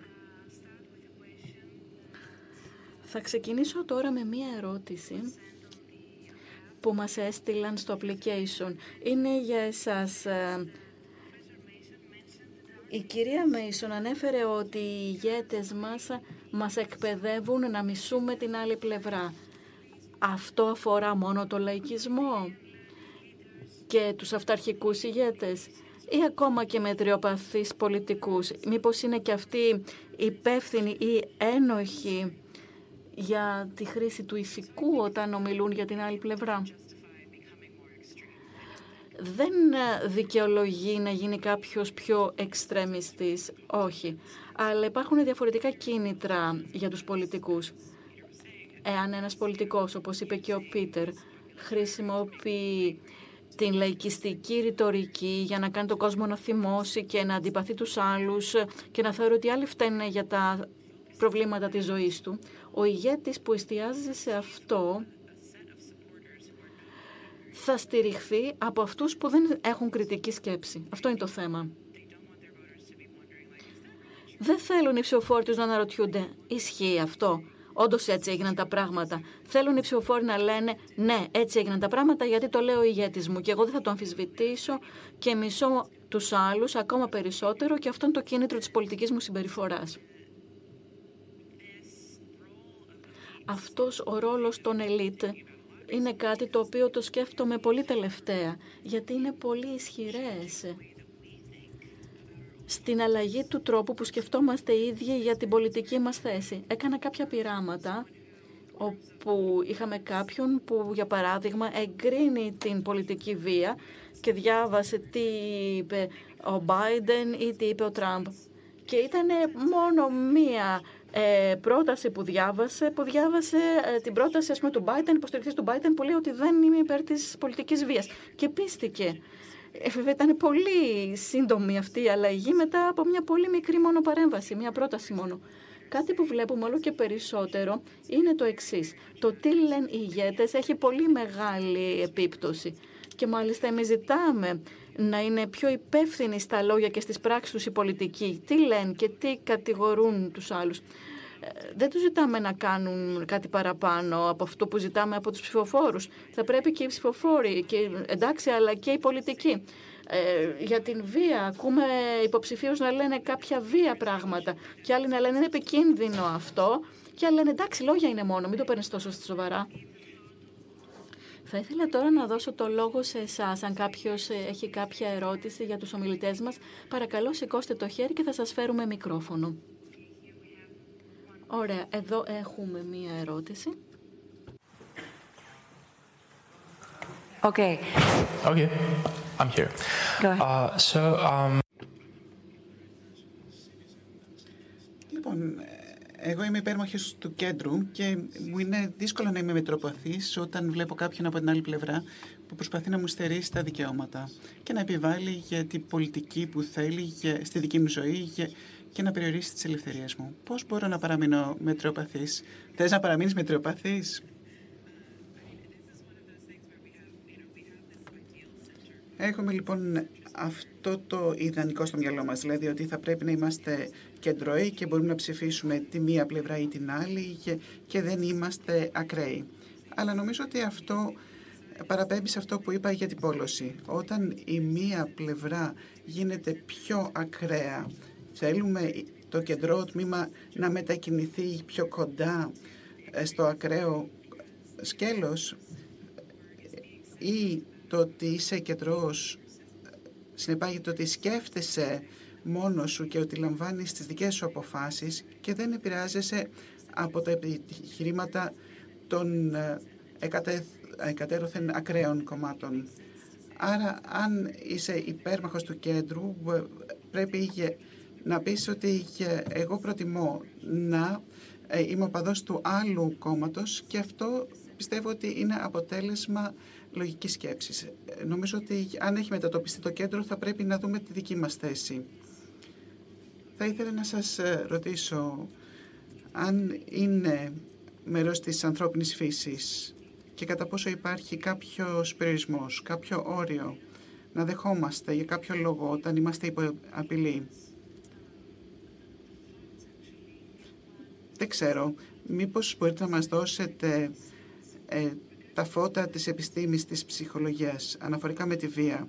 Διότι είναι μια λέξη που ακούμε συχνά, αλλά πιστεύω ότι πολύ συχνά αισθανόμαστε ότι μπορεί να αποδεχόμαστε κάποια στιγμή ότι η βία μπορεί να είναι η απάντηση. Ενώ από την άλλη ίσως να μπορούμε να πάρουμε μια στάση όπου δεν αποδεχόμαστε καθόλου τη βία. Νομίζω ότι αυτό είναι μέρος του κύκλου της ε, ε δυσαρέσκειας όπου κάποιος κάνει κάτι προσβλητικό που εσύ θεωρείς ότι είναι προσβολή σε σένα και μετά ε, προχωρείς σε αντίπεινα. Βλέπουμε από την άλλη ότι έχουμε την μία πλευρά να πιέσει και την άλλη να αντιστέκεται. Και πιστεύω ότι η αποδοχή της πολιτικής βίας είναι ένα από τα ζωτικά προβλήματα που αντιμετωπίζουμε σήμερα. Και αυτό είναι μια φυσική συνέπεια αυτής της ε, δυσαρέσκειας που αισθανόμαστε όταν πιστεύουμε ότι κάποιος μας έκλεψε τις εκλογές. Τι θέλω να κάνω τώρα; Θέλω να προβώ σε μια επίθεση ως αποτέλεσμα αυτής της, της ενέργειάς σου. Η αγαπημένη μου ε, ιστορία είναι η εξής. Αν είχαμε ρωτήσει τους δημοκρατικούς πριν από 10 χρόνια αν θα ήταν σωστό να αφαιρέσουμε την έδρα του Ανώτατου Δικαστήριου από την άλλη πλευρά, ε, τώρα αφού ε, το κόμμα των Ρεπουμπλικανών κατάφεραν να τους ε, αφαιρέσουν αυτή την έδρα, οι δημοκρατικοί πιστεύουν ότι είναι κάτι το εντελώς αποδεκτό πλέον. Και τώρα όταν αισθανθούμε ότι οι άλλοι μας υφάρπαξαν τις εκλογές, τότε είμαστε δικαιωμένοι να το κάνουμε και εμείς. Και φαίνουμε ότι είναι σαν ένα κρεμές που πηγαίνει πέρα δόθε. Και ξέρετε, είναι σαν τα παιδιά στο πισωκάθεσμα όταν αρχίζουν να φωνάζουν και ακούμε το ένα παιδί να λέει αυτός με χτύπησε πρώτος, μετά ο άλλος με χτύπησε πιο δυνατά και ξέρετε αυτός είναι ένας φαύλος κύκλος όπου ένας χτυπάει πιο δυνατά από τον άλλο και πιστεύουμε ότι όλοι πιστεύουν ότι δικαιούνται να κλιμακώσουν αυτή την αντιπαράθεση. Και βλέπουμε ότι ε, διατρέχουμε αυτό τον κίνδυνο που όλοι αισθανόμαστε ότι έχουμε υπάρξει θύματα αδικίας και έχουμε την άδεια να προχωρήσουμε σε ένα πιο ακραίες αντιδράσεις. Στην έρευνά σας, αναφορικά με τη βία, ποια ήταν τα ευρήματά σας; Εγώ άρχισα να μελετώ το θέμα της βίας με την Κάμα και εκεί ε, με ρωτήσαν γιατί ασχολείσαι με αυτό το θέμα, διότι δεν είναι πρόβλημα στην Αμερική. Και ήταν σπάνιο τότε να μας πούνε ότι αποδέχονταν την βία για πολιτικά αίτια. Πιστεύω ότι το 7% των δημοκρατικών και των ρεπουμπλικανών ε, θεωρούσαν ότι μπορείς να χρησιμοποιήσεις τη βία για την επιδίωξη κάποιων πολιτικών στόχων. Και ε, λίγο μετά είχαμε 24% ρεπουμπλικανούς και 17% δημοκρατικούς να αποδέχονται τη βία. Αυτό δεν σημαίνει ότι πρόκειται να προβούν σε κάποια πράξη βίας, αλλά δημιουργεί ένα περιβάλλον που επιτρέπει τη βία ε, εκείνων που ε, είναι πιο επιρρεπείς σε αυτήν. Βλέπουμε ότι έχουμε μια νέα κανονικότητα στην κοινωνία μας, διότι δεν ήταν καθόλου αποδεκτή η βία στο παρελθόν. Αλλά όταν έχεις ένα 7% που το αποδέχεται, τότε δεν είναι κάτι αποδεκτό. Αλλά όταν είναι 24%, τότε αυτός που είναι επιρρεπής μπορεί κάλλιστα να πιστεύει ότι μπορεί να χρησιμοποιήσει βία.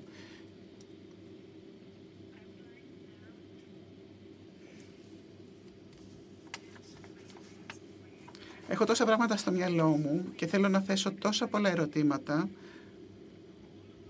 διότι πιστεύω ότι όλοι μας ή τουλάχιστον οι περισσότεροι εξημών αισθανόμαστε πολύ κοντά στα όσα εσείς περιγράψατε στα πλαίσια αυτής της συζήτησης. Θα ήθελα όμως να απευθυνθώ σε εσάς και να πω ότι μπορείτε να θέσετε ερωτήσεις και θα σας δώσουμε μικρόφωνο, αλλά θα ήθελα να είσαστε μέρος ενός πειράματος και να απαντήσετε τρία παρόμοια ερωτήματα, όχι ακριβώς τα ίδια, με αυτά τα οποία είχαμε δει πριν στη ψηφοφορία που συνεχίζεται μέσω της εφαρμογής. Θα ήθελα λοιπόν και εσείς να συμμετάσχετε. Νομίζω ότι θα έχει μεγάλο ενδιαφέρον να δούμε τα αποτελέσματα, να δούμε τις θέσεις σας και πώς θα απαντήσετε σε αυτά τα τρία παρόμοια, επαναλαμβάνω, παρόμοια αλλά όχι πανομοιότυπα ερωτήματα. Όμοια με αυτά που θέσαμε πριν.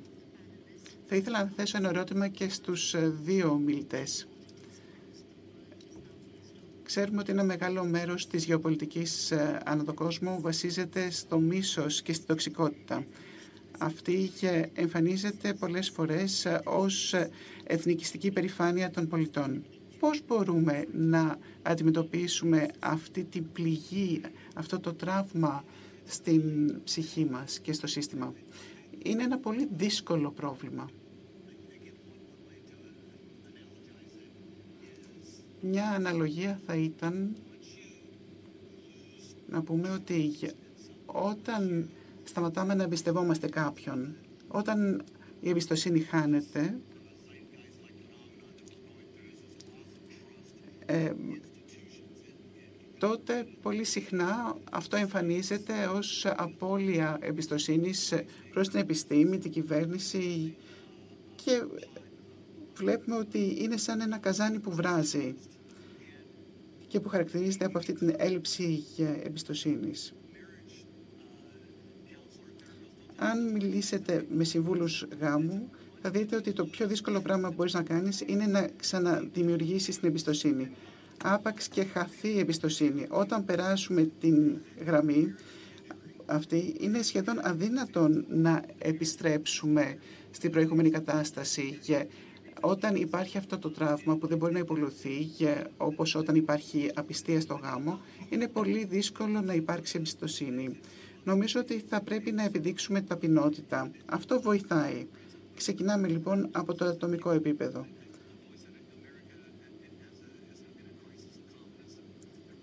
Βλέπουμε ότι πολλοί Αμερικανοί έχουν πάρα πολύ μεγάλη εμπιστοσύνη στον εαυτό τους. Πιστεύουν ότι οι δικές τους απόψεις είναι αυτές που ε, μετράνε. Και αν κάνουμε ένα βήμα πίσω και πούμε εγώ κατανοώ ακριβώς τις θέσεις μου, ίσως να πρέπει να είμαι ανοιχτός στις θέσεις των άλλων και πιστέψουμε ότι αυτό μπορεί να μας βοηθήσει. Νομίζω ότι αυτή η διανοητική ταπεινότητα μπορεί να μας βοηθήσει, όπως και η ηθική ταπεινότητα. Δηλαδή, εγώ έχω τις δικές μου ε, ηθικές θέσεις και εσύ τις δικές σου. Και εγώ μπορώ να τις ανεχτώ, μπορώ να τις αποδεχθώ. Μπορώ να ζήσω και να αφήσω τους άλλους να ζήσουν τη ζωή τους. Πιστεύω ότι αυτό θα μας ε, βοηθούσε πολύ. Μερικές φορές πιστεύω ότι κάποια πράγματα είναι πολύ προσβλητικά από ηθικής άποψης. Και μερικές φορές ε, θα αναλογιστούμε μήπως θα πρέπει να ε, αγωνιστούμε για κάτι, ίσως θα πρέπει να είμαστε και εξοργισμένοι κιόλας. Αλλά πιστεύω ότι θα ήταν καλό και χρήσιμο να, να συμπεριφερθούμε με μεγαλύτερη ταπεινότητα. Δεν είμαι αρκετά καλός ψυχολόγος για να σας εξηγήσω πώς ακριβώς θα το κάνετε, αλλά αυτός είναι ο στόχος. Ξέρουμε ότι συχνά ε, δίνουμε τον εθνικισμό ως πρόφαση για, αυτή την, για αυτό το μίσος. Και νομίζω ότι το μίσος κατά αυτόν τον τρόπο γίνεται πολιτικό θέμα. Ε, και δεν το εξωτάζουμε υπό το πρέσμα του κατά πόσο το μίσος είναι κακό. Και αυτό είναι κάτι που ε, υιοθετούν οι δημοσιογράφοι, διότι λένε ότι είναι θέμα ε, εθνικής ταυτότητας και δεν έχει να κάνει με το μίσος. Και πιστεύω ότι είναι κάτι που ε, πιάνει κάθε φορά. Και βλέπουμε ότι είναι ένας εξαιρετικός τρόπος να έχουμε πολύ μίσος στο πολιτικό μας λόγο. One more question here. Σας ευχαριστώ και τους δύο. Έχουμε μία ακόμα ερώτηση από εδώ. Σας ευχαριστώ όλους για όσα είπατε, γιατί με βοηθούν; Αυτή την εβδομάδα πριν τις εκλογές θα είναι δύσκολη εβδομάδα για μένα. Θα ήθελα όμως να σας πω ότι ίσως θα πρέπει να εστιάσουμε σε σημεία όπου δεν υπάρχει πολύ πόλωση, όπως η Σουηδία, η Νορβηγία, η Ελβετία. Η ανιψιά μου στην Ελβετία, για παράδειγμα, που και που μπορεί να πάρει ένα φυλάδιο 100 σελίδων και να συμπληρώσει τα κενά για να καταλάβει ποια είναι η άποψη του Δημοκρατικού Κόμματος και ποια είναι η άποψη του άλλου κόμματος. Απλώς πρέπει να συμπληρώσει τα κενά, τίποτα άλλο. Βαριέται λιγάκι, αλλά δεν είναι πολλωμένη. Ακόμα και στην Σουηδία τους παίρνουν τηλέφωνο, μου λένε έχετε εκλογές; Δεν πολύ νοιάζονται για τις εκλογές τους. Γιατί έτσι κι αλλιώς το αποτέλεσμα δεν θα αλλάξει τον κόσμο και τις απόψεις τους ε, και την ηθική κατάσταση των πραγμάτων. Τέλος πάντων, σας ευχαριστώ πάρα πολύ γιατί η συζήτηση και το να είμαστε μαζί είναι πολύ σημαντικό και οτιδήποτε είπατε, όλα όσα είπατε ήταν πολύ σημαντικά για μένα. Σας ευχαριστώ πάρα πολύ όλους. Μπορώ να πω κάτι γι' αυτό; Ναι, παρακαλώ. Αν και υπάρχουν περισσότερες ερωτήσεις. Λοιπόν, αυτό που αναφέρατε είναι και η αξία της πολιτικής ως αναψυχή. Δεν πρέπει να το χάνουμε αυτό εδώ στο λίκνο της δημοκρατίας αλλά και του δράματος και του αρχαίου θεάτρου δεν είναι σύμπτωση που και τα δύο ξεκίνησαν εδώ. Ξέρετε, είναι κάτι ενδιαφέρον. Ξέρετε, δεν θέλουμε να βλέπουμε δύο ανθρώπους που τα πάνε καλά. Μας αρέσει πιο καλά να τους βλέπουμε να τσακώνονται. Και επίσης υπάρχουν και τα οικονομικά κίνητρα. Ε, όλοι έχουν όφελος από τη σύγκρουση. Δεν υπάρχει κανένα ενδιαφέρον να συζητάμε για θέματα πολιτικής. ο καθένας καλύτερα να προσβάλλει τον άλλον, να τον κάνει να φαίνεται ότι δεν αξίζει. Ακόμα και ας δεν πείθεται κανείς. Κανένας δεν πίστηκε ακριβώς γιατί τον καταπίεσε η άλλη πλευρά ή τον έβρισαν. Απλώς δημιουργείται περισσότερη σύγκρουση.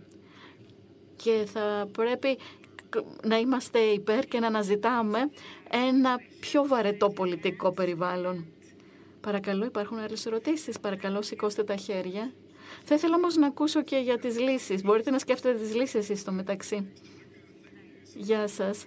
Ευχαριστώ πάρα πολύ για τις παρουσιάσεις. Έχω μια κρίσιμη ερώτηση νομίζω. Μου άρεσε πολύ αυτό που αναφέρθηκε για τους ε, πανεπιστημιακούς και την ουδετερότητα. Έκανε δακτορικό στις Ηνωμένες Πολιτείες σε Αμερικάνικο Πανεπιστήμιο. Και όντας πολιτικά ουδέτερος.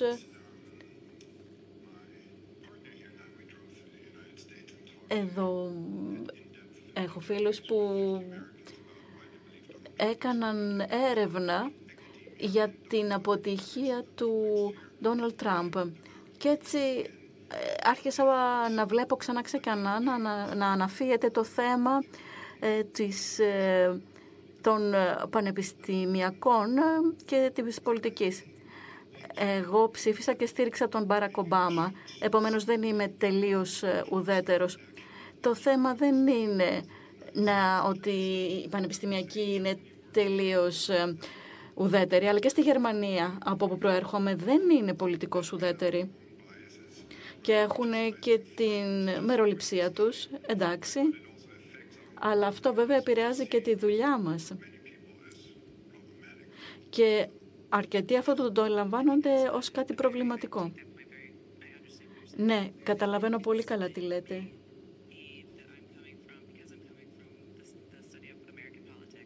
Επειδή εγώ μελετώ την Αμερικάνικη πολιτική, έχουμε εκπαιδευτεί πάρα πολύ. Ξέρετε, και σε ε, προπτυχιακό επίπεδο μου έλεγαν για έναν ε, Αμερικανό καθηγητή που δεν είχε ψηφίσει ποτέ στη ζωή του και θεωρούταν ότι είναι το απόλυτο. Αλλά δεν ξεκινάμε όλοι από την ίδια βάση. Δεν πρέπει η μεροληψία σου να φαίνεται, γιατί τότε κάνεις ε, άσχημα τη δουλειά σου. Δεν λέω ότι θα πρέπει να είμαστε πιο κομματικοί, αλλά λέω ότι αν μια ομάδα δεν ακολουθεί τους κανόνες περισσότερο από την άλλη. Είναι απαράδεκτο. Μπορεί να φαίνεται ότι στηρίζουμε κάποιο κόμμα, ενώ στην πραγματικότητα περιγράφουμε τι ακριβώς συμβαίνει. Το ότι είμαστε ουδέτεροι δεν συμβαίνει ότι η μια πλευρά το κάνει αυτό περισσότερο. Πρέπει να το λέμε, γιατί ε, ακόμα και αν φαίνεται ότι υποστηρίζουμε κάποιο κόμμα. Δεν ξέρω αν ήμουν σαφής.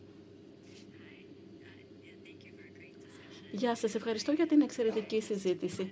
Είμαι ψυχίατρος ε, στις Ηνωμένες Πολιτείες και προφανώς παρακολουθώ τι συμβαίνει στην πολιτική σκηνή τα έξι χρόνια και ήταν και δεν είναι έκπληξη λόγω του Πρόεδρου που είχαμε. Καταλαβαίνω ότι όλοι δεν έχουμε την ίδια ενημέρωση και προσπαθώ να κατανοήσω τα πράγματα από αυτή την πλευρά.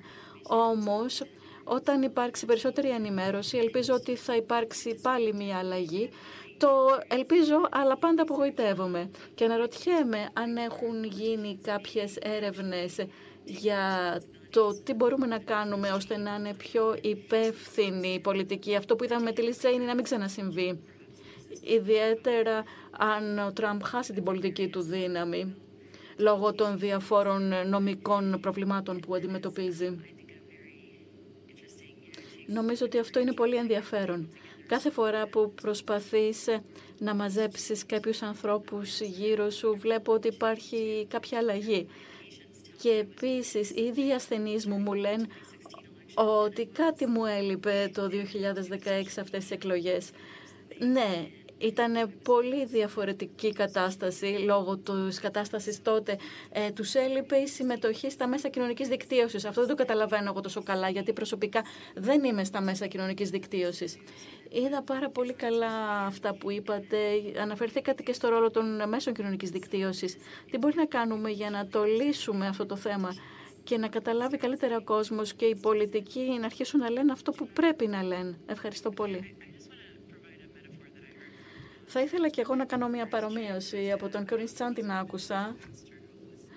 Είναι πάστορας, ευαγγελιστής που ανήκε στους Ρεπουμπλικάνους και έφυγε από το κόμμα και μιλήσε σε αυτούς που είναι ακόμα Ρεπουμπλικάνοι αλλά υπέρ της δημοκρατίας και τους είπε σκεφτείτε το έτσι έχετε ένα πολύ ωραίο πλοίο και όλοι ταξιδεύουμε μαζί. Ανεβαίνουν πειρατές στο πλοίο. Τρεις επιλογές. Πρώτον, πηδάς από το πλοίο. Αν πηδήσει μόνος σου από το πλοίο, τότε μάλλον θα πνιγείς γιατί χρειάζεσαι βοήθεια και από τους άλλους. Δεύτερον, πολεμάς τους πειρατές. Αν πολεμήσεις μόνος με τους πειρατές, θα σε σκοτώσουν. Επομένως, χρειάζεσαι και άλλους γύρω σου. Μόνος σου, μόνο να κρυφτείς μπορείς. Και αν κρυφτείς, τελικά θα αρχίσεις να φέρεσαι σαν πειρατής και τελικά θα γίνεις πειρατής. Νομίζω ότι αυτό βλέπουμε σε αυτή την περίπτωση. Βλέπουμε ότι κάποιοι ρεπουμπλικάνοι από μόνοι τους προσπαθούν να κάνουν κάτι, αλλά τους πετάνε έξω από το κόμμα, χάνουν τις έδρες τους. Αν όμως θα μπορούσαν όλοι μαζί να συνεργαστούν, τότε πιστεύω θα υπήρχε καλύτερος χώρος για τις πιο λογικές φωνές. Γιατί τώρα όλοι κρύβονται. Ωραία. Μία τελευταία ερώτηση. Δύο. Δύο τελευταίες ερωτήσεις.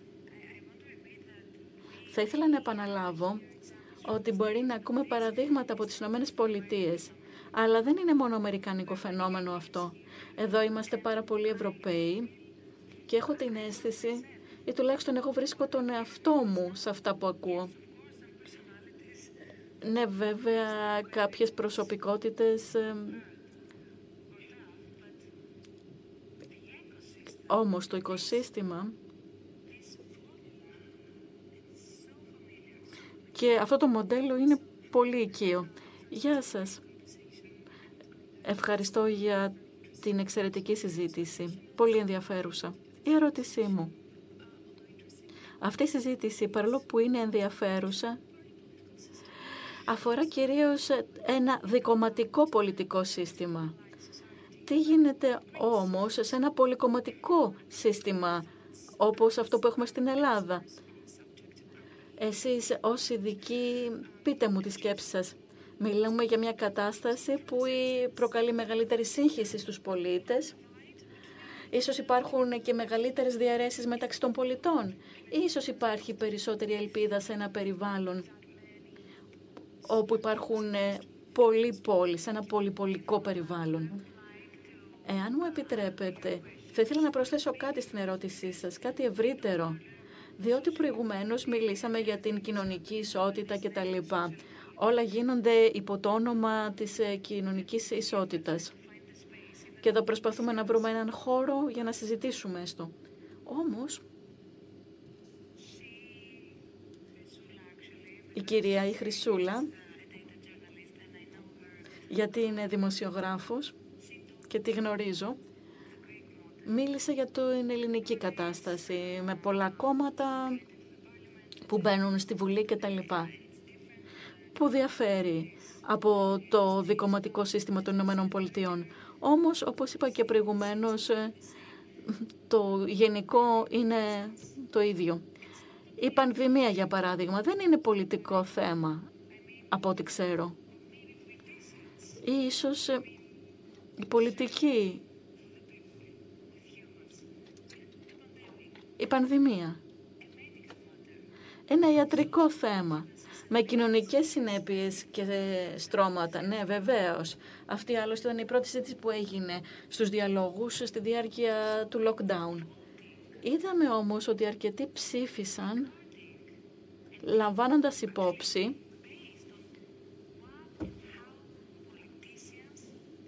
τον τρόπο με τον οποίο οι πολιτικοί έκαναν πολιτικό ένα ιατρικό θέμα.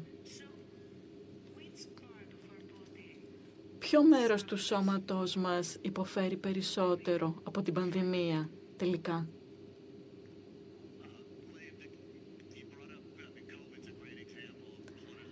Η COVID είναι ένα μεγάλο παράδειγμα πόλωσης.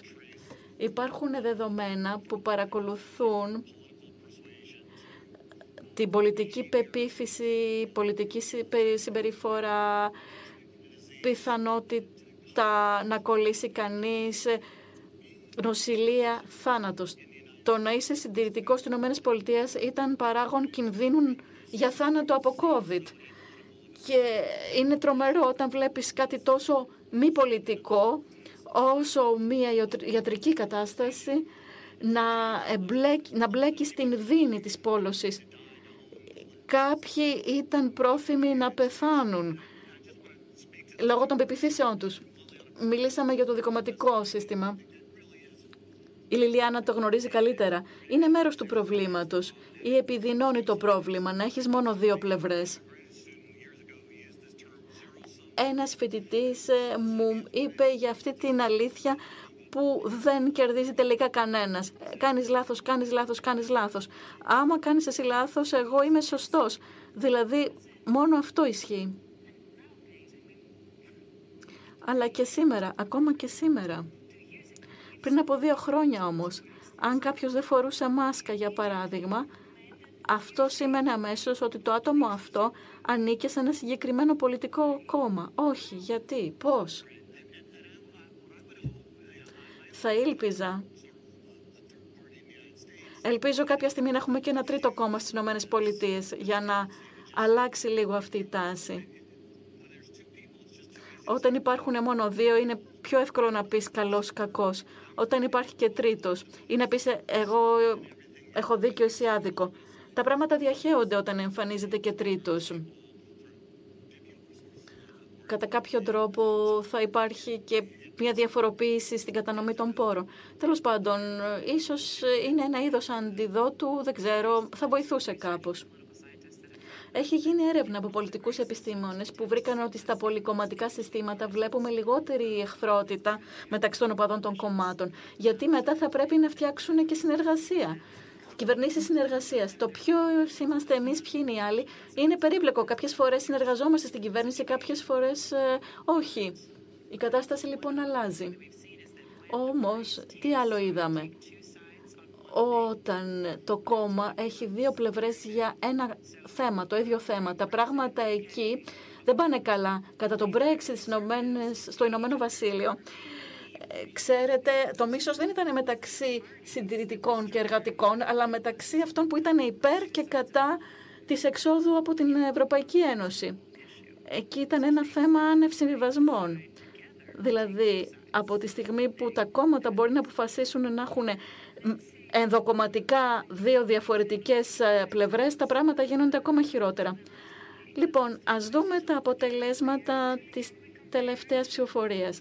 Ή μάλιστα μπορούμε να κάνουμε και σύγκριση. Θέλετε να ζείτε σε έναν κόσμο χωρίς πόλωση; Ναι, βλέπουμε ότι ένα 68% προηγουμένως είχε απαντήσει ναι ενώ τώρα είναι 67% το ίδιο. 32% με 33% δεν άλλαξε το αποτέλεσμα. Άρα είστε απόλυτα πεπισμένοι. Εντάξει, η δεύτερη ερώτηση με μια μικρή αλλαγή. Η δεύτερη ερώτηση λέει, μετά την απόψινή μας συζήτηση, υπάρχουν περισσότερες ή λιγότερες πιθανότητες να συζητήσετε με άτομα που έχουν τελείως διαφορετικές απόψεις από τις δικές σας; Ωραία, βλέπουμε μία μειοψηφία, λίγοι άλλαξαν άποψη. 79% είχαν πει ναι προηγουμένως, τώρα είναι 85% από εσάς που είπατε ναι.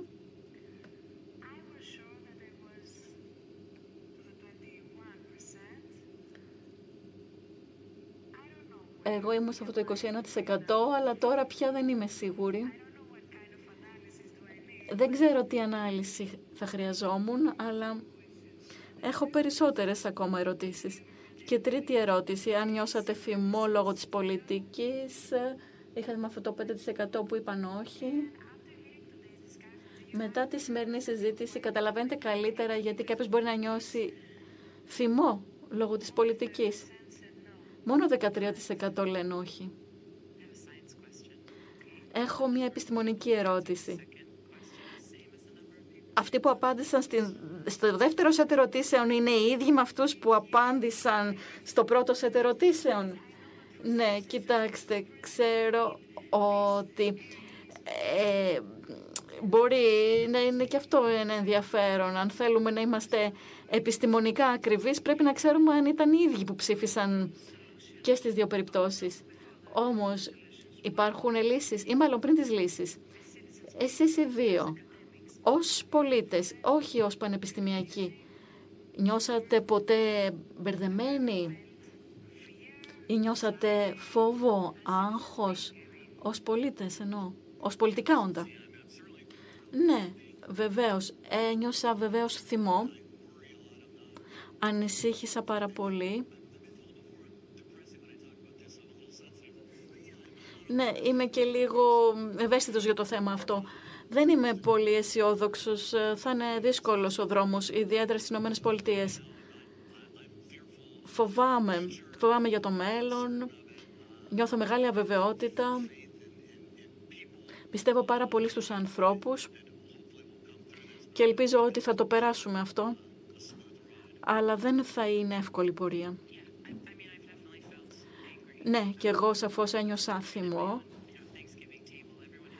Ακόμα και στο τραπέζι του Thanksgiving πάντα υπάρχει αυτός ο θείος με τον οποίο όλοι τσακωνόμαστε. Αλλά φοβάμαι για τις κόρες μου, φοβάμαι για τους φίλους τους που δεν συμμετέχουν στην κοινωνία με τον παραδοσιακό τρόπο.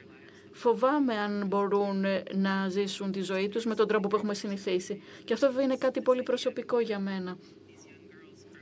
Αυτά τα μικρά κοριτσάκια που μεγαλώνουν σε αυτόν τον κόσμο που φαίνεται να γίνεται όλο και χειρότερος. Να προσθέσω κάτι που με ανησυχεί. Κάναμε μία έρευνα, δηλαδή ρωτήσαμε τον κόσμο για τις ε, κοινωνικές σχέσεις ε, και αν διέκοψαν κοινωνικές σχέσεις ε, λόγω διαφορετικών πολιτικών πεπιθήσεων. Ένα 35% απάντησε ναι, διέκοψε τις κοινωνικές του σχέσεις λόγω των πολιτικών πεπιθήσεων. Το κατανοώ, αλλά δεν είναι πολύ καλό δείγμα όταν κάποιος ε, διακόπτει στενές σχέσεις λόγω της πολιτικής. Υπάρχουν λύσεις;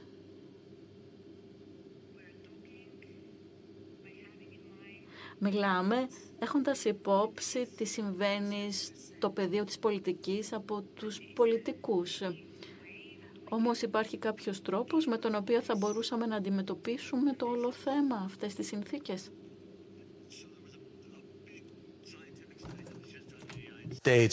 Σε μια πολιτική έρευνα στη ΣΥΠΑ, όπου ε, είχαμε την πρόκληση για ενίσχυση της δημοκρατίας, και όπου οποιοδήποτε ερευνητής μπορούσε να κάνει οποιαδήποτε παρέμβαση ή να προσθέσει οποιαδήποτε παρέμβαση που θα μπορούσε να ενισχύσει για την αντιπαράθεση για των κομμάτων και τη βία μεταξύ τους.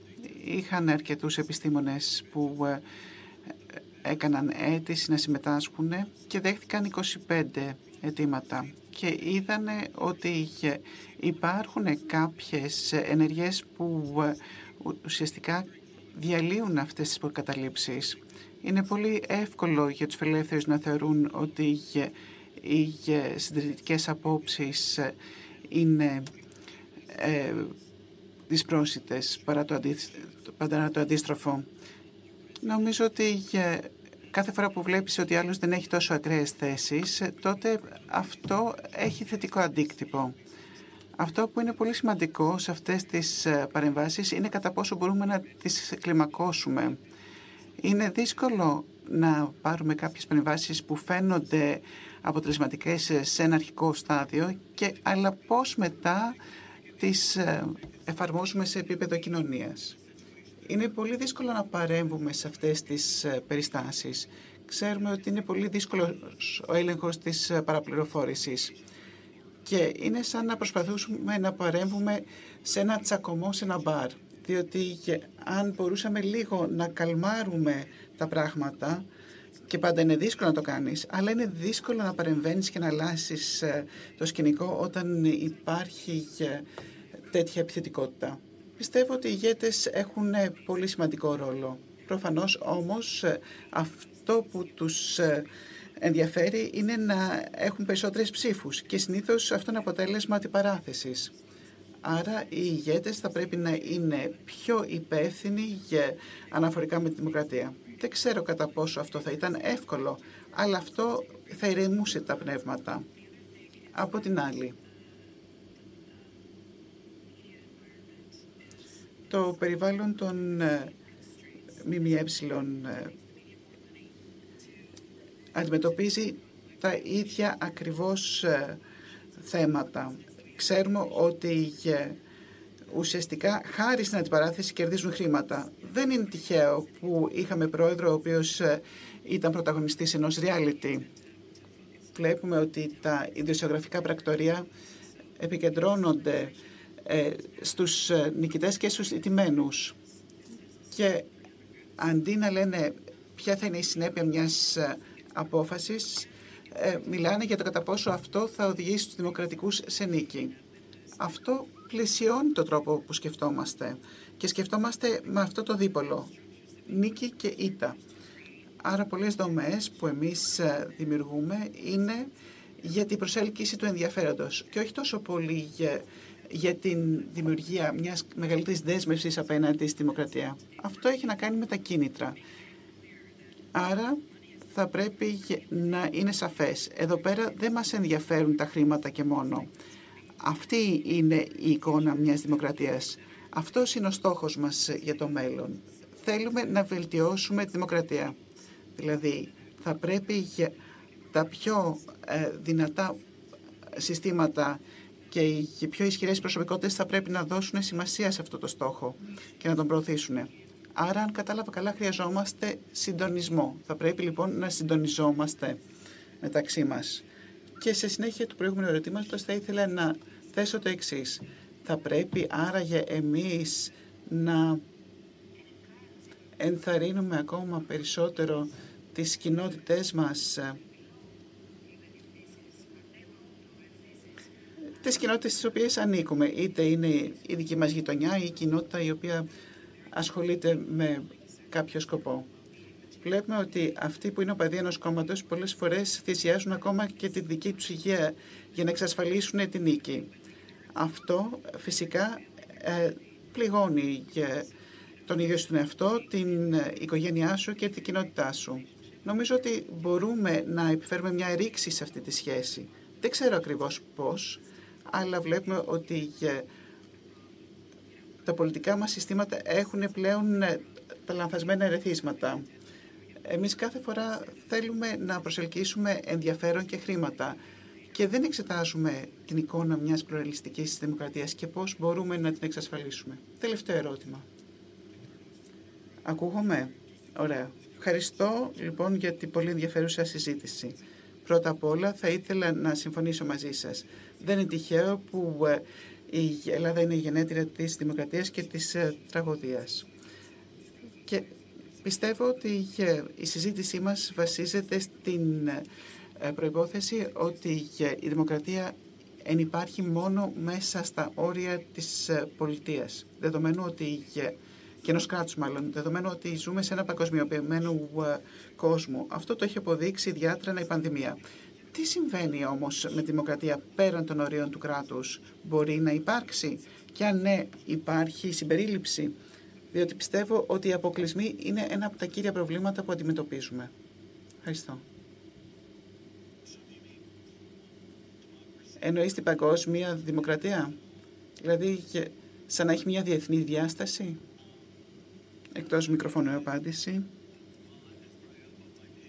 Νομίζω ότι δεν είμαι ο κατάλληλος να απαντήσω σε αυτό το ερώτημα. Αλλά νομίζω ότι θα αντιμετωπίζαμε πολλά, από τα, πολλά πανόμοια προβλήματα όταν υπάρχει μια διευρυμένη δημοκρατία σε παγκόσμιο επίπεδο. Δηλαδή θα είχαμε τις ε, ίδιες ε, δυνατότητες, ε, τα ίδια προβλήματα. Νομίζω το να έχουμε την δημοκρατία σε ένα μεγαλύτερο μέγεθος δεν θα είχαμε καλύτερα αποτελέσματα. Αυτό που θέλουμε στο Ινστιτούτο είναι να ενισχύσουμε την παγκόσμια δημοκρατία. Οπότε αυτή είναι, πιστεύω, η αφετηρία μας. Είναι πολύ δύσκολο να φανταστούμε έναν φορέα που θα μπορούσε να είναι άξιος της εμπιστοσύνης όλων των δημοκρατιών. Πιστεύω όμως ότι θα πρέπει να πάμε προς την αντίθετη κατεύθυνση σε μικρές κοινότητες όπου η εθνική πολιτική δεν είναι τόσο σημαντική. Κάθε φορά που εκλέγουμε κάποιον ερετό, τι θέλουμε να κάνει; Δεν θα πρέπει να μας ενδιαφέρει κατά πόσο ανήκει σε ένα κόμμα ή σε ένα άλλο, αλλά θα πρέπει να δούμε κατά πόσο αυτός είναι υπεύθυνος και θα κάνει και ουσιαστικά καλά τη δουλειά του. Βλέπουμε ότι έχουμε ε, τη δική μας ε, τοπική κοινότητα και βλέπουμε ότι είμαστε πιστοί σε αυτήν την κοινότητα. Αλλά θα πρέπει να δούμε τι μπορούμε να κάνουμε και πέραν αυτών των συνόρων. Πλην όμως πιστεύω ότι θα πρέπει να δούμε σε επίπεδο τοπικό πώς μπορούμε να έχουμε τη δημοκρατία που επιθυμούμε και μετά αυτό να το διευρύνουμε για να καλύψει όλο το έθνος και όλα τα έθνη. Ευχαριστώ πάρα πολύ. Πρώτα απ' όλα θα ήθελα να ευχαριστήσω τους δύο ομιλητές μας, Δ. Μέισον και Δ. Αδίτο, για την συμμετοχή σας και τη συζήτησή μας. Ευχαριστώ πάρα πολύ. Θα ήθελα τώρα να τονίσω ότι για το συνέδριο SNF Nostos Conference για την ψυχική υγεία που ξεκινάει σήμερα μιλάει για την ε, ενθάρρυνση για όλο να συμμετάσχουμε. Και αυτό βέβαια ευθυγραμμίζεται με το ήθος τόσο των διαλόγων όσο και του ε, ε, Φεστιβάλ Νόστος και το ίδιο το συνέδριο. Ταυτόχρονα το SNF Νόστος σε μια ε, συνεργασία με το Φεστιβάλ Αθηνών, το οποίο έχει ξεκινήσει ήδη και θα έχουμε εξαιρετικές παραστάσεις ε, σε αυτό το πλαίσιο. Και αυτή η στιγμή είναι αγαπημένη μου ε, και θα ήθελα να εκφράσω τα συναισθήματά μου. Θα ήθελα λοιπόν να ζητήσω από όλα τα μέλη για το Youth Advisory Committee να σταθούν όρθιοι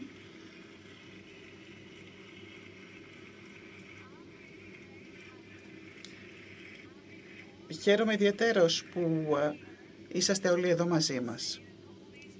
Οφείλω να πω ότι όλοι αυτοί οι νέοι είναι το Συμβούλιο Youth Advisory Committee της ε, όλης διοργάνωσης. Είναι μαζί μας ε, για τους τελευταίους δύο μήνες και έχουν ασχοληθεί με το σχεδιασμό, με τους ομιλητές, για το κάθε επίπεδο του συνεδρίου που μόλις ξεκίνησε και που θα λάβει χώρα αυτές τις μέρες έχουν εμπλακεί με το σχεδιασμό και την τελική διαμόρφωση του ίδιου του συνεδρίου. Εσείς λοιπόν θα έχετε την ευκαιρία να τους δείτε και να τους ακούσετε αύριο.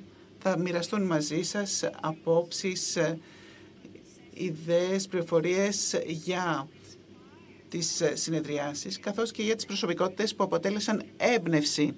Δεν είναι μόνο ειδικοί, αλλά μπορούν να μοιραστούν μαζί μας τις σκέψεις τους, τις γνώσεις τους, Γι' αυτό θα ήθελα να τους ευχαριστήσω που είναι μαζί μας, που συμμετείχαν ενεργά σε αυτή την προσπάθεια. Η μισή ήταν η Επιτροπή για Youth Advisory των προηγούμενων ετών και συμμετείχαν ενεργά στη συζήτηση που είχαμε πέσει στον Όστος. Τώρα έχουμε 11 μέλη στο Youth Advisory Committee και με πολύ ενδιαφέρον θα δούμε τι μας επιφυλάσσεται στο συνέδριο και να σας γνωρίσουμε. Αλλά θα ήθελα τώρα να πάω ε, στην Άμπη. Γεια σου Άμπη, πώς είσαι; Μια χαρά. Ε, πέρσι ήσουν μία από αυτές που ε, συμμετείχε στη συζήτηση. Ε, σου άρεσε η φετινή διοργάνωση; Ναι, πραγματικά πολύ. Λοιπόν, μπορείς να μας πεις τι επιφυλάσσει το συνέδριο; Υπάρχουν πάρα πολλά που θα δούμε. Πρώτα απ' όλα Θα μας πεις ε, πολλά ή λίγα. Λίγα. Λοιπόν, χαίρομαι πολύ που ε, παραβρίσκομαι πάλι στην Αθήνα. Νομίζω ότι το προηγούμενο συνέδριο άλλαξε τη ζωή μας και χαιρόμαστε ιδιαίτερα που είμαστε μαζί σας ε, σήμερα.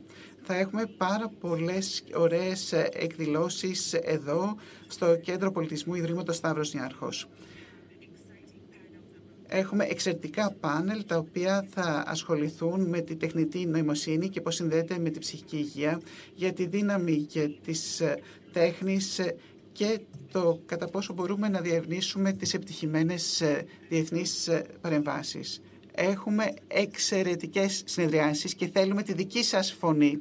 Θέλουμε να συνομιλήσουμε με τους εξαιρετικούς ομιλητές. Έχουμε την Glenn Close, η οποία έχει ε, συνειδήσει το Bring Change to Mind. Έχουμε επίσης ε, και ε, τον ιδρυτή του John Hopkins Ιδρύματος έχουμε τον Howard Kokowitz, ο οποίος είναι ψυχολόγος και που έχει ιδρύσει το Child Mind Institute και μια πλειάδα πολλών ενδιαφέρον και ενδιαφέροντων ομιλητών. Και φυσικά πάνω απ' όλα θα έχουμε και τον πρόεδρο Μπαράκ Ομπάμα, ο οποίος θα παρευρεθεί και θα συμμετάσχει και στο συνέδριό μας και θα συνομιλήσει με τον Ανδρέα Δρακόπουλο, τον πρόεδρό μας, για το πώς μπορούμε να ενισχύσουμε τη δημοκρατική μας κουλτούρα και πώς μπορούμε να συμβάλλουμε στη δημιουργία των ηγετών του μέλλοντος. Άρα θα χαρούμε πάρα πολύ και να σας δούμε αυτές τις μέρες. Ευχαριστώ πολύ, ευχαριστώ να μείνετε συντονισμένοι και θα ξαναειδωθούμε στο φεστιβάλ, στις συναυλίες και στο συνέδριο και φυσικά και στον αγώνα δρόμου για όσους θα συμμετάσχετε σε αυτό.